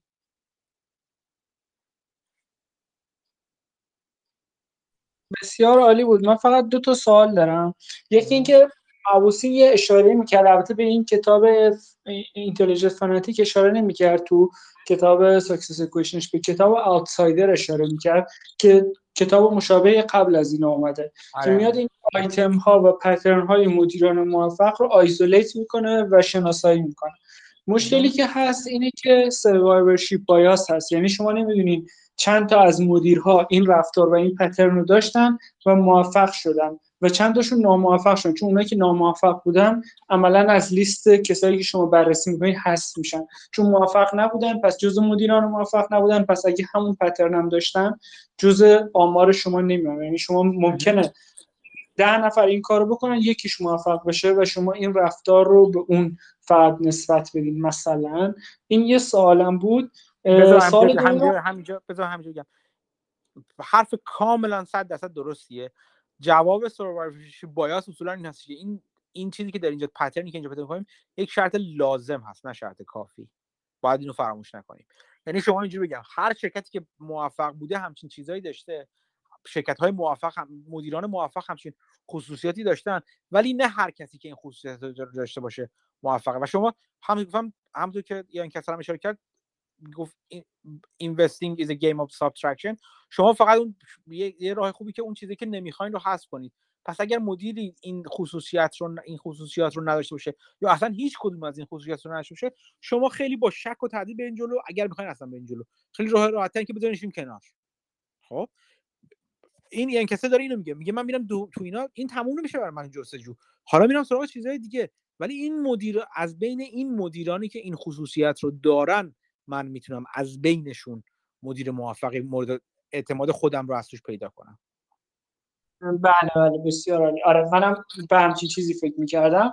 حالا سوال دوم هم اینه که مقایسه این روشی که الان توضیح دادین با اون چیزی که ماتلی فول انجام میدن چجوری از نظرشون؟ چون خیلی شباهت خیلی زیادی دارن. حالا بجز اینکه سای پورتفولیوشون نمی‌دونم این اینی که الان گفتیم متمرکز بود یا رو تعداد زیادی بعد این این این ایان کسل خیلی ش... خود شخصش من دارم میگم. این روش که خود این داره روش خودش رو توضیح میده. خودش به شدت متمرکزه. گفتش که 50 درصد پورتفولیوش تو سه تا پوزیشنه. خیلی متمرکزه. یعنی به هر کس میگه اصلا همه من اولین او... جزو فکر کنم اولین کسایی بود که تو اون پت تو اون پادکست پاتریک اوشانسی باش صحبت کرد. اون اون چیزو برید گوش کنید. اون چیز خوبیه پاتریک اوشانسی. یکی از اولین مهماناش اولیش که جف گرام بود که خیلی عالی بود. دومی و سومی یکی از همون اولین نفرها همین ایان کسل بود که باهاش مصاحبه کرد و من اون موقع هیچ کدومش نمیشناختم. وقتی که اون اولی که آشنا شده بودم اینا رو گوش می‌کردم فکر کنم و این برای من خیلی جالب بودش که این ایان کسل چه آدم جالبیه اون موقع. و این چیزش این این نکته خیلی جالبه که همون موقع وقتی میگه پاتریک اوشانسی اصلا یهو ساکت میشه. و میگه واقعا انقدر متمرکز تو؟ بعد میگه آره. خیلی مثلا 5 6 تا position بیشتر نداره کلا این کسی به شدت متمرکز هستش پورتفولیوش. تفاوت عمدهش با ماسیفول این هستش. آره چون به نظر می‌رسه بقیه مواردی که می‌گفتین شباهت خیلی زیادی داره. آره، business ی آره، که رشد می‌کنه business ی که dominant business ی که management خوبی داره بیزینسی که نمی‌خواین بفروشینش و بذارین اصلا همینجوری بره بالا و بالاتر. و خب خیلی المانای جالبی بود تو ذهنم آره مقایسه سود سود ضررده نبودن مثلا تو مالتیپول نیست. مالتیپول ضررده ن... ضررده ها رو می‌خره. دیگه بهت بگم به جز تنوع زیاد مالتیفول شان کسل با والویشن خوب می‌خره. مالتیفول اصلا به والویشن نگاه نمی‌کنه وقتی می‌خره. این تفاوت ها رو با هم دارن آره. حالا یه نکته دیگه هم که باز شبیه survivorship bias میشه یه جورایی. درسته که fund ایی که متمرکز بودن fund ایی یعنی که outperform کردن بقیه رو ولی fund ایی که به شدت underperform کردن دوباره fund های متمرکزن. یعنی در کنار این سود این ضرر بزرگی هم ممکنه ایجاد بشه توی fund های متمرکز. آره بعد باز بعد برمیگردیم که خب تو, تو چه بازه زمانی؟ می‌دونی؟ خیلی هم که توی بازه زمانی آندر پرفورم کنن بعد یهو بپره بالا. که میپره بالا خیلی وقتا. بازه زمانی هم مهمه. خیلی افراد کمی رو میشه دید واقعا. مثلا مثل بافت که مثلا بافت اون زمانه که فاند داشت که مدام بازار رو بیت کنن. خیلی کم پیدا میشه این افراد. بالاخره باید یه سالهایی حتی بهترین سرمایه‌گذار سرمایه‌گذاری که حتی کاملا چیزا یه سال امکان نداره یعنی امکان نداره که امکان داره. امکانش خیلی کم هستش که هر سال سال به سال برای زمان طولانی شما بتونید بازار رو پشت هم بیت کنید. مهم چیز بلند مدته. یعنی سال به سال اصلا نباید سنجید به نظر اینکه یه سال آندر پرفورم کرد یا یه سال اوور پرفورم کرد خیلی رو نشون نمیده. میگم باز حرف حرف تو کاملا درسته. اصلا خیلی وقت تمرکزی که با با توانایی و مهارت همراه نباشه و ریسک رو تو خودش داشته باشه ریسک تو تو هر کدوم از اون position ها بوده باشن ریسک متفاوت از تلاطم البته. وجود داشته باشن می‌تونه بلای بدی سر position بیاره و permanent loss of capital ایجاد کنه. مهم اینه که باید روشی تمرکز کنی.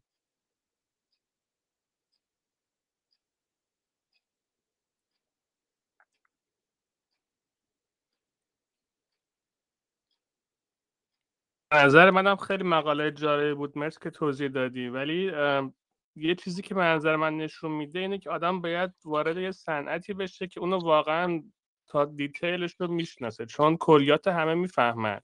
و همه می‌دونن یاد بگیرن. ولی دیتیل که به قول معروف میگن evil is in detail اونجاست که تفاوت همیشه مشخص میشه و باید خیلی مواظب باشه. اون سهامی که وارد میشه صنعتی باشه که کاملا حداقل به خودش اطمینان داره که می‌تونه بشناسه با یه آدم عادی فرق داره مطالعاتش.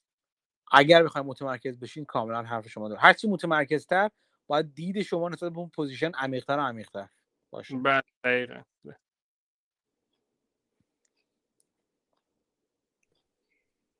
یه سال شرکت که بررسی می‌کرد که سال مثلا بزرگ شدن اینا شرکت که خیلی بزرگ شدن اینا مثلا مثلا والمارت و یا مثلا آمازون نه شرکت که مثلا توی چند سال بودش چند برابر شدن مثلا چیزی اینطوری. همشون همشون بررسی کرده خیلی این کار چیز چند تا چند تا چیز داره. چند تا م... چند تا مطالعه خیلی خوب انجام شده جدا از خیلی بهتر از این کسل. فکر کنم Alta Fox بودش. انجام داده بود. مثلا آره کلا multibagger ها رو آره multibagger روی multibagger اون فرستاد تو گروه آره مو چند تا مطالعه خیلی خوب انجام شده. اونا رو بخونید خیلی دیدهای دید جالب بهتون میده. من نگاش کردم همشون استلایتن همشون شرکت های چیزن یا دارویی هن که مثلا یه چیز گرفته یه دارویی گرفته یا مثلا یه پلتفرمیه که مثلا یه چیز مشتری زیاد شده. چیزا این خیلی سبکه و خیلی هم شرکت کوچیکه یعنی اکثرا زیر 500 500 میلیونن. باید باشه دیگه. شرکت شرکت کوچیک خیلی, بزرگ بشه. شرکت بزرگ که نمی‌تونه خیلی بزرگ بشه که.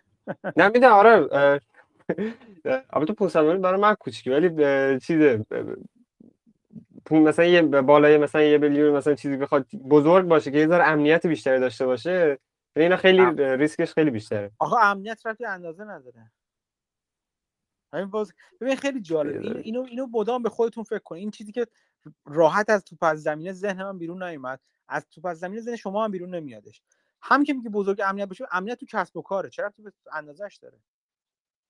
اینکه یه مدل کسب و کار مدل کسب و کار کار ایمنی هست به خود کسب و کار ربط داره نه به market cap شرکت. اون یک نه market cap ش خب نه. جدا اون market cap حالا فرض مثلا مثال بزنیم که شرکت مثلا earning ش مثلا همه همه شرکت ها مثلا 15 برابر earning شون مثلا market cap شون باشه. این مثلا فرضاً شرکتی که بزرگتره earning بزرگتری داره بهتر مشتری های بیشتری داره و امنش امنیتش بیشتره. بازم بازم. من ممکنه یه اینطوری داشته باشم که سال یه میلیون دلار در میاره ولی از یه شرکت بزرگ ایمنتر باشه. اندازه حالا خب اون در چیز نداره.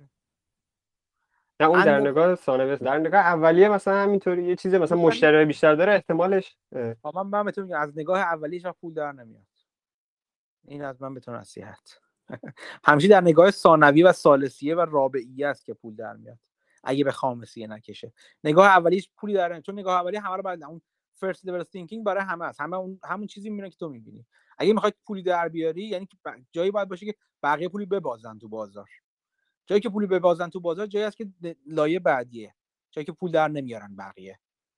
اونجاست که باید بری نگاه کنی. هیچ وقت کسب و کار رو با سهام اشتباه نگیرید. نه با market cap نه با قیمت سهام حتی نه با earning و revenue اینا. با هیچ اشتباه نگیرید. مدل کسب و کار مدل کسب و کار سوددهی کسب و کار سوددهی کسب و کار شما ممکنه یه بقالی داشته باشید از اپل سوددهتر باشه. خیلی مهمه این. یه بقالی داشته از از بهترین شرکتی که ممکن فکر کنین بهتر بهتر اداره بشه. چون کوچیکه. واسه همین گفتم خیلی چیز مهمی هست که شما یکی از مهمترین مهارت هایی که خود من ندارمش کاملا اصلا ندارمش این است که بفهم کدوم شرکت می‌تونه بزرگ بشه. اون مثالی که برای شما زدم مثال خیلی واضحی بود. خب شرکتی اصلا از نظر فیزیکی نمی‌تونه بزرگ بشه. ولی یه وقتی یه شرکت توی کسب و کاریه اون کسب و کار نمی‌تونه بزرگ بشه. نمونه بذاریم برای شما بگم. سیز کندی که بافت مبادم ازش حرف می‌زنه و امیدوارم که شما همه یکی یه چیزی که دوست دارم همتون بخونید علاوه بر کتاب اون اینتلیجنت اینوستر اینوستر اینا که به نظر من لازمه برای برای همه خوندن. حداقل همون فصل 8 و 20 رو. هر چند وقت بار سال یه بار خوندنش به نظر من لازم هست. یک بار بشینید و درست کتاب اسنوبال بافت زندگی بافت رو بخونید. و اون خیلی این کتاب خیلی از اینکه به یکی از بهترین کتاب سرمایه گذاریه و خیلی افراد کمی راجبش حرف می‌زنن متاسفانه. و افرادی که حرف می‌زنن راجبش افراد بسیار عمیقی هستن. به دلایل هم خود بافت این کتاب رو دوست نداره البته. این هم نکته جالبی هستش. ولی تو اون کتاب راجب See's Candy که حرف می‌زنه شکلات شکلات سازی که در واقع اولین سرمایه گذاری متفاوت بافت و مانگر بودش و نشونه تغییر نگاهش از ارزون خریدن به خوب خریدن بود با قیمت متعادل خریدن بود. این See's Candy شرکتی هستش که بسیار خوب بود بسیار cash flow خوبی داشت. یعنی business business عالی است. ولی business بزرگ شونده ای نیست. بافت این, این اولین قدمی بود که تو کسب و کارها گذاشت. از کسب و کارها ارزون به کسب و کار خوب. و ولی بزرگ نمی‌شد دیگه. یعنی کامپاندر نبود. ولی این خوبی رو داشت که در اختیار بافت کش فلوی رو میذاشت. پول نقد کوچیک که هر سال ولی محکم محکم محکم محکم محکم بهش می‌داد. تا یه حدی هم رشد کرد بعد دیگه موندش تقریبا. رشدش رشدش کم شد. اون پول نقد بهش این کمک رو کرد که حالا بعدا بره مثلا باش مثل فلوت عمل کرد براش جوری باش بیمه خریده که بیمه ها float ش رو بیشتر کردن الی آخر. ولی ولی مهم اینجاست که بازم تو این زمینه See's Candy شرکت بزرگ شونده نبود. ولی شرکت خوبی بود. خیلی شرکت خوبی بود. در موافقت با حرف کیوان ولی این رو هم بگم. اگر شرکتی می‌بینین که سالهای سال شرکت قدیمه مثلا سی سال شرکته ولی همچنان micro cap مونده اینو باید با دقت با دقت و دید دوباره نگاه کنید که پس چرا micro cap مونده اگر می‌تونسته بزرگ بشه؟ شرکتی که در واقع برآورده کنندگان برآورده کننده شرایطی که این آقای ایان کسل داره میگه باشه قاعدتا باید شرکت خیلی پیری هم نباشه. چون اگه شرکت خیلی پیری باشه باید شما بپرسید. اوکی شرکت کوچیک خوب سود میده همه چی عالی من این رو هم دیدم چرا بزرگ نشده؟ اگه جواب خوبی برای چرا بزرگ شده نشدهش نداشته باشید شاید جوابش اینه که چون شرکت خوبیه ولی نمی‌تونه بزرگ بشه. و باز از این از این سبک سرمایه گذاری خارج میشه. نمیگم بده ها اتفاقا من خیلی دوست دارم اینجور شرکت ها رو. تو دنیایی که همه دنبال رشد هستن خیلی وقتا قیمتی که برای این رشد می‌پردازن زیاده. باعث میشه شرکت هایی که خوب هستن ولی رشد نمی‌کنن با قیمت خیلی خوبی با در واقع معامله بشن. خب؟ اینو من به عنوان بعدی نمیگم. ولی شاید اون شرکتی که مثلا سی سال شرکت بوده و هم در همین زمینه داره کار می‌کنه و هیچ چیز جدیدی هم توش نداره و همچنان ماکرو کپ زیر 200 میلیون مونده خب پس نشون میده این شرکت یه چیزیش هست که رشد نمی‌کنه. شاید نمی‌تونه رشد کنه. به این فکر کنید البته. من یه سوال داشت دو تا سوال این داشتم. یکی اینکه این شرکت هایی که گفتیم بررسی می‌کنن چجوری بررسی می‌کنه؟ یعنی از شروع آی پی او فرض بکنی یا از یه سال تا ده سال بعد نگاه می‌کنه یا تو طول عمر شرکت هم نگاه می‌کنه؟ مثلا یه شرکتی هست به اسم پی این میاد ظرفای پلاستیکی اینا درست می‌کنه. این مثلا کووید که اومد قیمتش اومد تا یک و دلار. ظرف کمتر از یک سال قیمتش رفت تا 40 دلار یعنی یه 40 خورده یعنی یه سی بگر بود تو کمتر از یه سال خب؟ آیا همچین شرکتایی هم تو این کتابه هست یا نه؟ میگه این یه تلاطم بود اومد و رفت حساب نمیشه. این یه سوالمه. سوال دومم اینه که این جناب که مقالشو گفتین الان چی تو پورتفولیوش هست؟ تو این به هیچ نمی‌زنه. خب این نیومده که مشخص بشه چی داره؟ چرا تو اون کتابه بین عضو بشین تا حدی می‌تونید به صورت عمومی اعلام نمی‌کنه. یه چیزش همینه یه کلاب داره مثلا چم 400 500 دلار در سال چیزشه عضویتشه که اونجا همه راجع به ماکرو کپ حرف می‌زنن. چرت پرت هم زیاد میگن البته نه اینکه خوب باشه. مثلا فرض کن یه مثل VIC ولی investor club این فقط برای micro cap هاست اون چیز. مجانی هم نیست پولیه. و اونجا فکر می‌کنم من می‌خوام عضو نیستم. عضو نبودم هیچ وقت. ولی اونجا شاید مثلا از, از چیزاش حرف بزنن چون write-up های خودش رو می‌نویسه اونجا هم خیلی از افراد دیگه. ولی تا اونجا که می‌دونم و از ازش اسم رفته بازدهیش خیلی خوب بوده این آقای ایان کسل خب تو history ش نیست که مثلا چه جور سهامایی خریده مثلا چه می‌دونم نتفلیکس رو خریده آمازون رو خریده نه خریده؟ چرا؟ هست. میگه من, من خیلی ریز نشدم چیزش. مثلا یکی از شرکتایی که خریده مثلا سال نمی‌دونم چند 2000 چند یه شرکت از این social networking مثل چیز خریده بود که اون موقع همه می‌خواستن برن social networking. این یه شرکت خیلی زود پیدا کرده بود و چند ده برابر شده بود شرکته. آها درست. ولی تو این کتاب مالتی که این ماکرو این ماکرو کپ میمونه. یعنی یک شرکتی مثل نتفلیکس اینا رو اگرم خریده باشه وقتی که کوچیک بودن خریده و فروخته دیگه اومده بیرون. آها درست. بعد این مثالی که زدم مثلا کمپانی که تو تلاطمش یه 10 بگر 100 بگر در اومده مثلا اینا رو حساب می‌کنه. اونا اونا اونم بسیده این این مطالعه اینو مثلا نمی‌دونم جزءش نمی‌دونم. ولی Alta Fox اینا هست. فایلشو گذاشته بودم. اون آقای چی بود اسمش؟ اون که کتاب 100 Baggers رو نوشته. اسمش هم وقتش آه نه پیداش می‌کنم حالا. 100 Baggers رو سرچ کنین اونم یه چیز داره یه مطالعه داره که مت... کتابش اونم اونم آنلاین هستش. اصولا multi-bagger study رو بزنید می‌تونید ببینید و هر کدومشون توضیح میدن که آقا مثلا ما شرکت های پیدا تو این بورس بودن تو این بازار بودن مثلا تو این صنایع بودن تو این چند پنج سال در نظر گرفتیم. هر کدومشون چیز یعنی کرایتریای خوش دارن. ولی فکر کنم حداقل 5 سال در نظر گرفتن به یه سال نگاه نکردن. آتوفاکس همون 5 سال. است 2015 تا 20 رو رسید کرده. یه فر... یه فیلمی هم روش هم صحبت کرده یه ساعت در در مورد همون توضیح داده که برداشتش از این مقاله چی و اینا. آره اونم خوب. آره, آره. اون اون OK برای اگه پیداش کردی یوتیوبشو بذار اون فایل چیزی شد آدرس یوتیوب چیز رو. مال همین Alta Fox روش صحبت کرده. Alta Fox خیلی فایل جالبیه. اسمش یادم رفته Connor.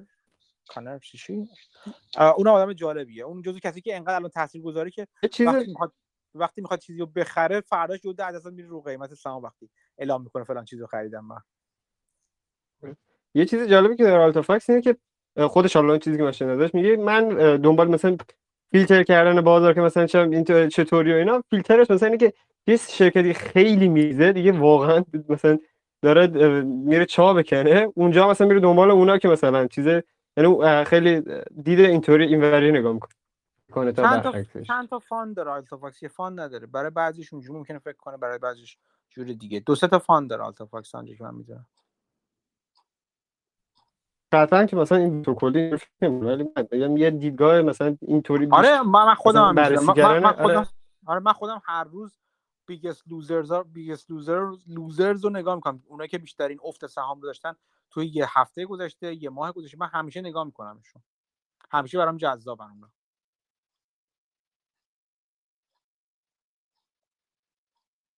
میشه bottom feeding دیگه. آره دیگه. آره. دقیقا. یه موقع اصلا راه بود که می‌گفتن اونایی که تو 50 یه استراتژی راه بود اونایی که تو 52 weeks low هستن رو بخ... بخرید اونایی که تو 52 weeks high هستن رو شورت کنین. اینجوری یه چیز هج ایجاد کنین که مثلا یه سالهای مثلا چیز بیکر مثل که overperform می‌کنن بهتر از بازار نتیجه می‌گرفت. حالا اون کار خیلی اتوماتیک من بازم مثل همه چیز اتوماتیک دیگه علاقه بهش ندارم.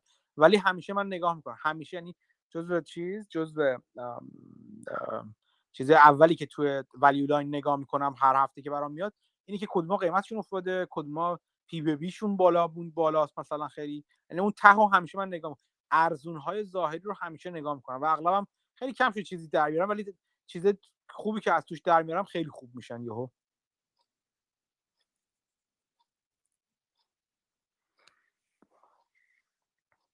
دیگه؟ دوستان؟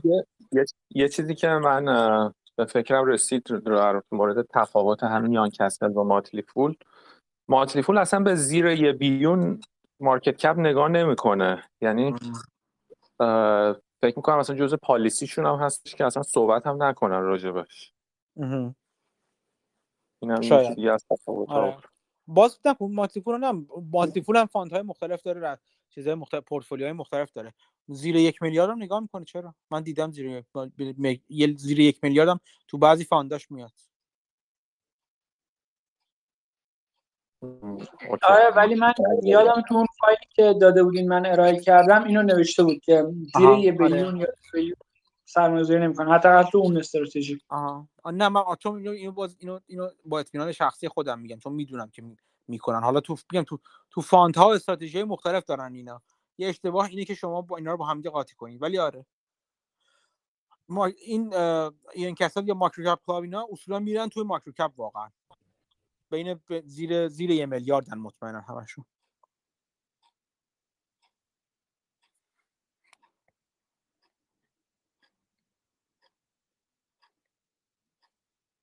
اصلا چیزشون این هستش که میگن جایی که بقیه نمی‌تونن وارد بشن یا نمی‌خوان باشن کار کار سرمایه گذار خورد ایندیویژوال اینوستر ها منظور و کسایی که حاضرن وقت رو بذارن این کارشون این هستش که برن این جایی که بقیه نمی‌تونن وارد بشن سهام رو پیدا کنن بیارنش بالا. با چیزشون یعنی باهاش بیان بالا و تحویل بدن به اون institutional ا بعد بیارن کنن دوباره بعدی. مثلا از این فاصله از micro cap تا مثلا mid cap رو می‌گفت individual هایی میارن بالا micro cap تا small cap رو این میارن بالا و بابتش هم در واقع سود خیلی خوبی دریافت می‌کنن که حاضر باشن این کار اضافه و مشقت رو بکشن و عمیق بشن تو سهام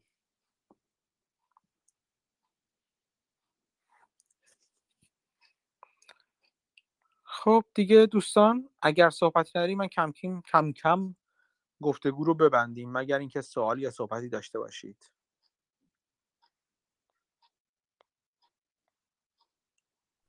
در مورد نیک اسلیپ میگن کجا میشه خوند؟ مثلا کتابی چیزی نداره نداره اصلا نامه هاش نامه هاش به fund ش هستش. همین بزن Nick Sleep letters هست می‌تونی دانلود کنی. من این دانلود کردم بعد اولش در مورد نوشته بود فکرم اشتباه دانلود کردم آه نه نه Nick Sleep نامه هاش هست می‌تونید بخونید. من خودم نخوندم همش رو یه چند خوندم. چیز برای خوندن دو چیز برای یاد گرفتن و خوندن بسیار بسیار زیاده. متاسفانه یک عمر کوتاه بیشتر من ندارم. خب. امیدوارم که ممنونم از همه دوستان که شرکت کردن در گفتگو. امیدوارم که برای شما هم مثل خود من جذاب بوده باشه. هفته دیگه چیز جدید یاد بگیریم یا یاد بدین که بقیه هم استفاده کنم مواظب خودتون باشین. خدا نگهدار.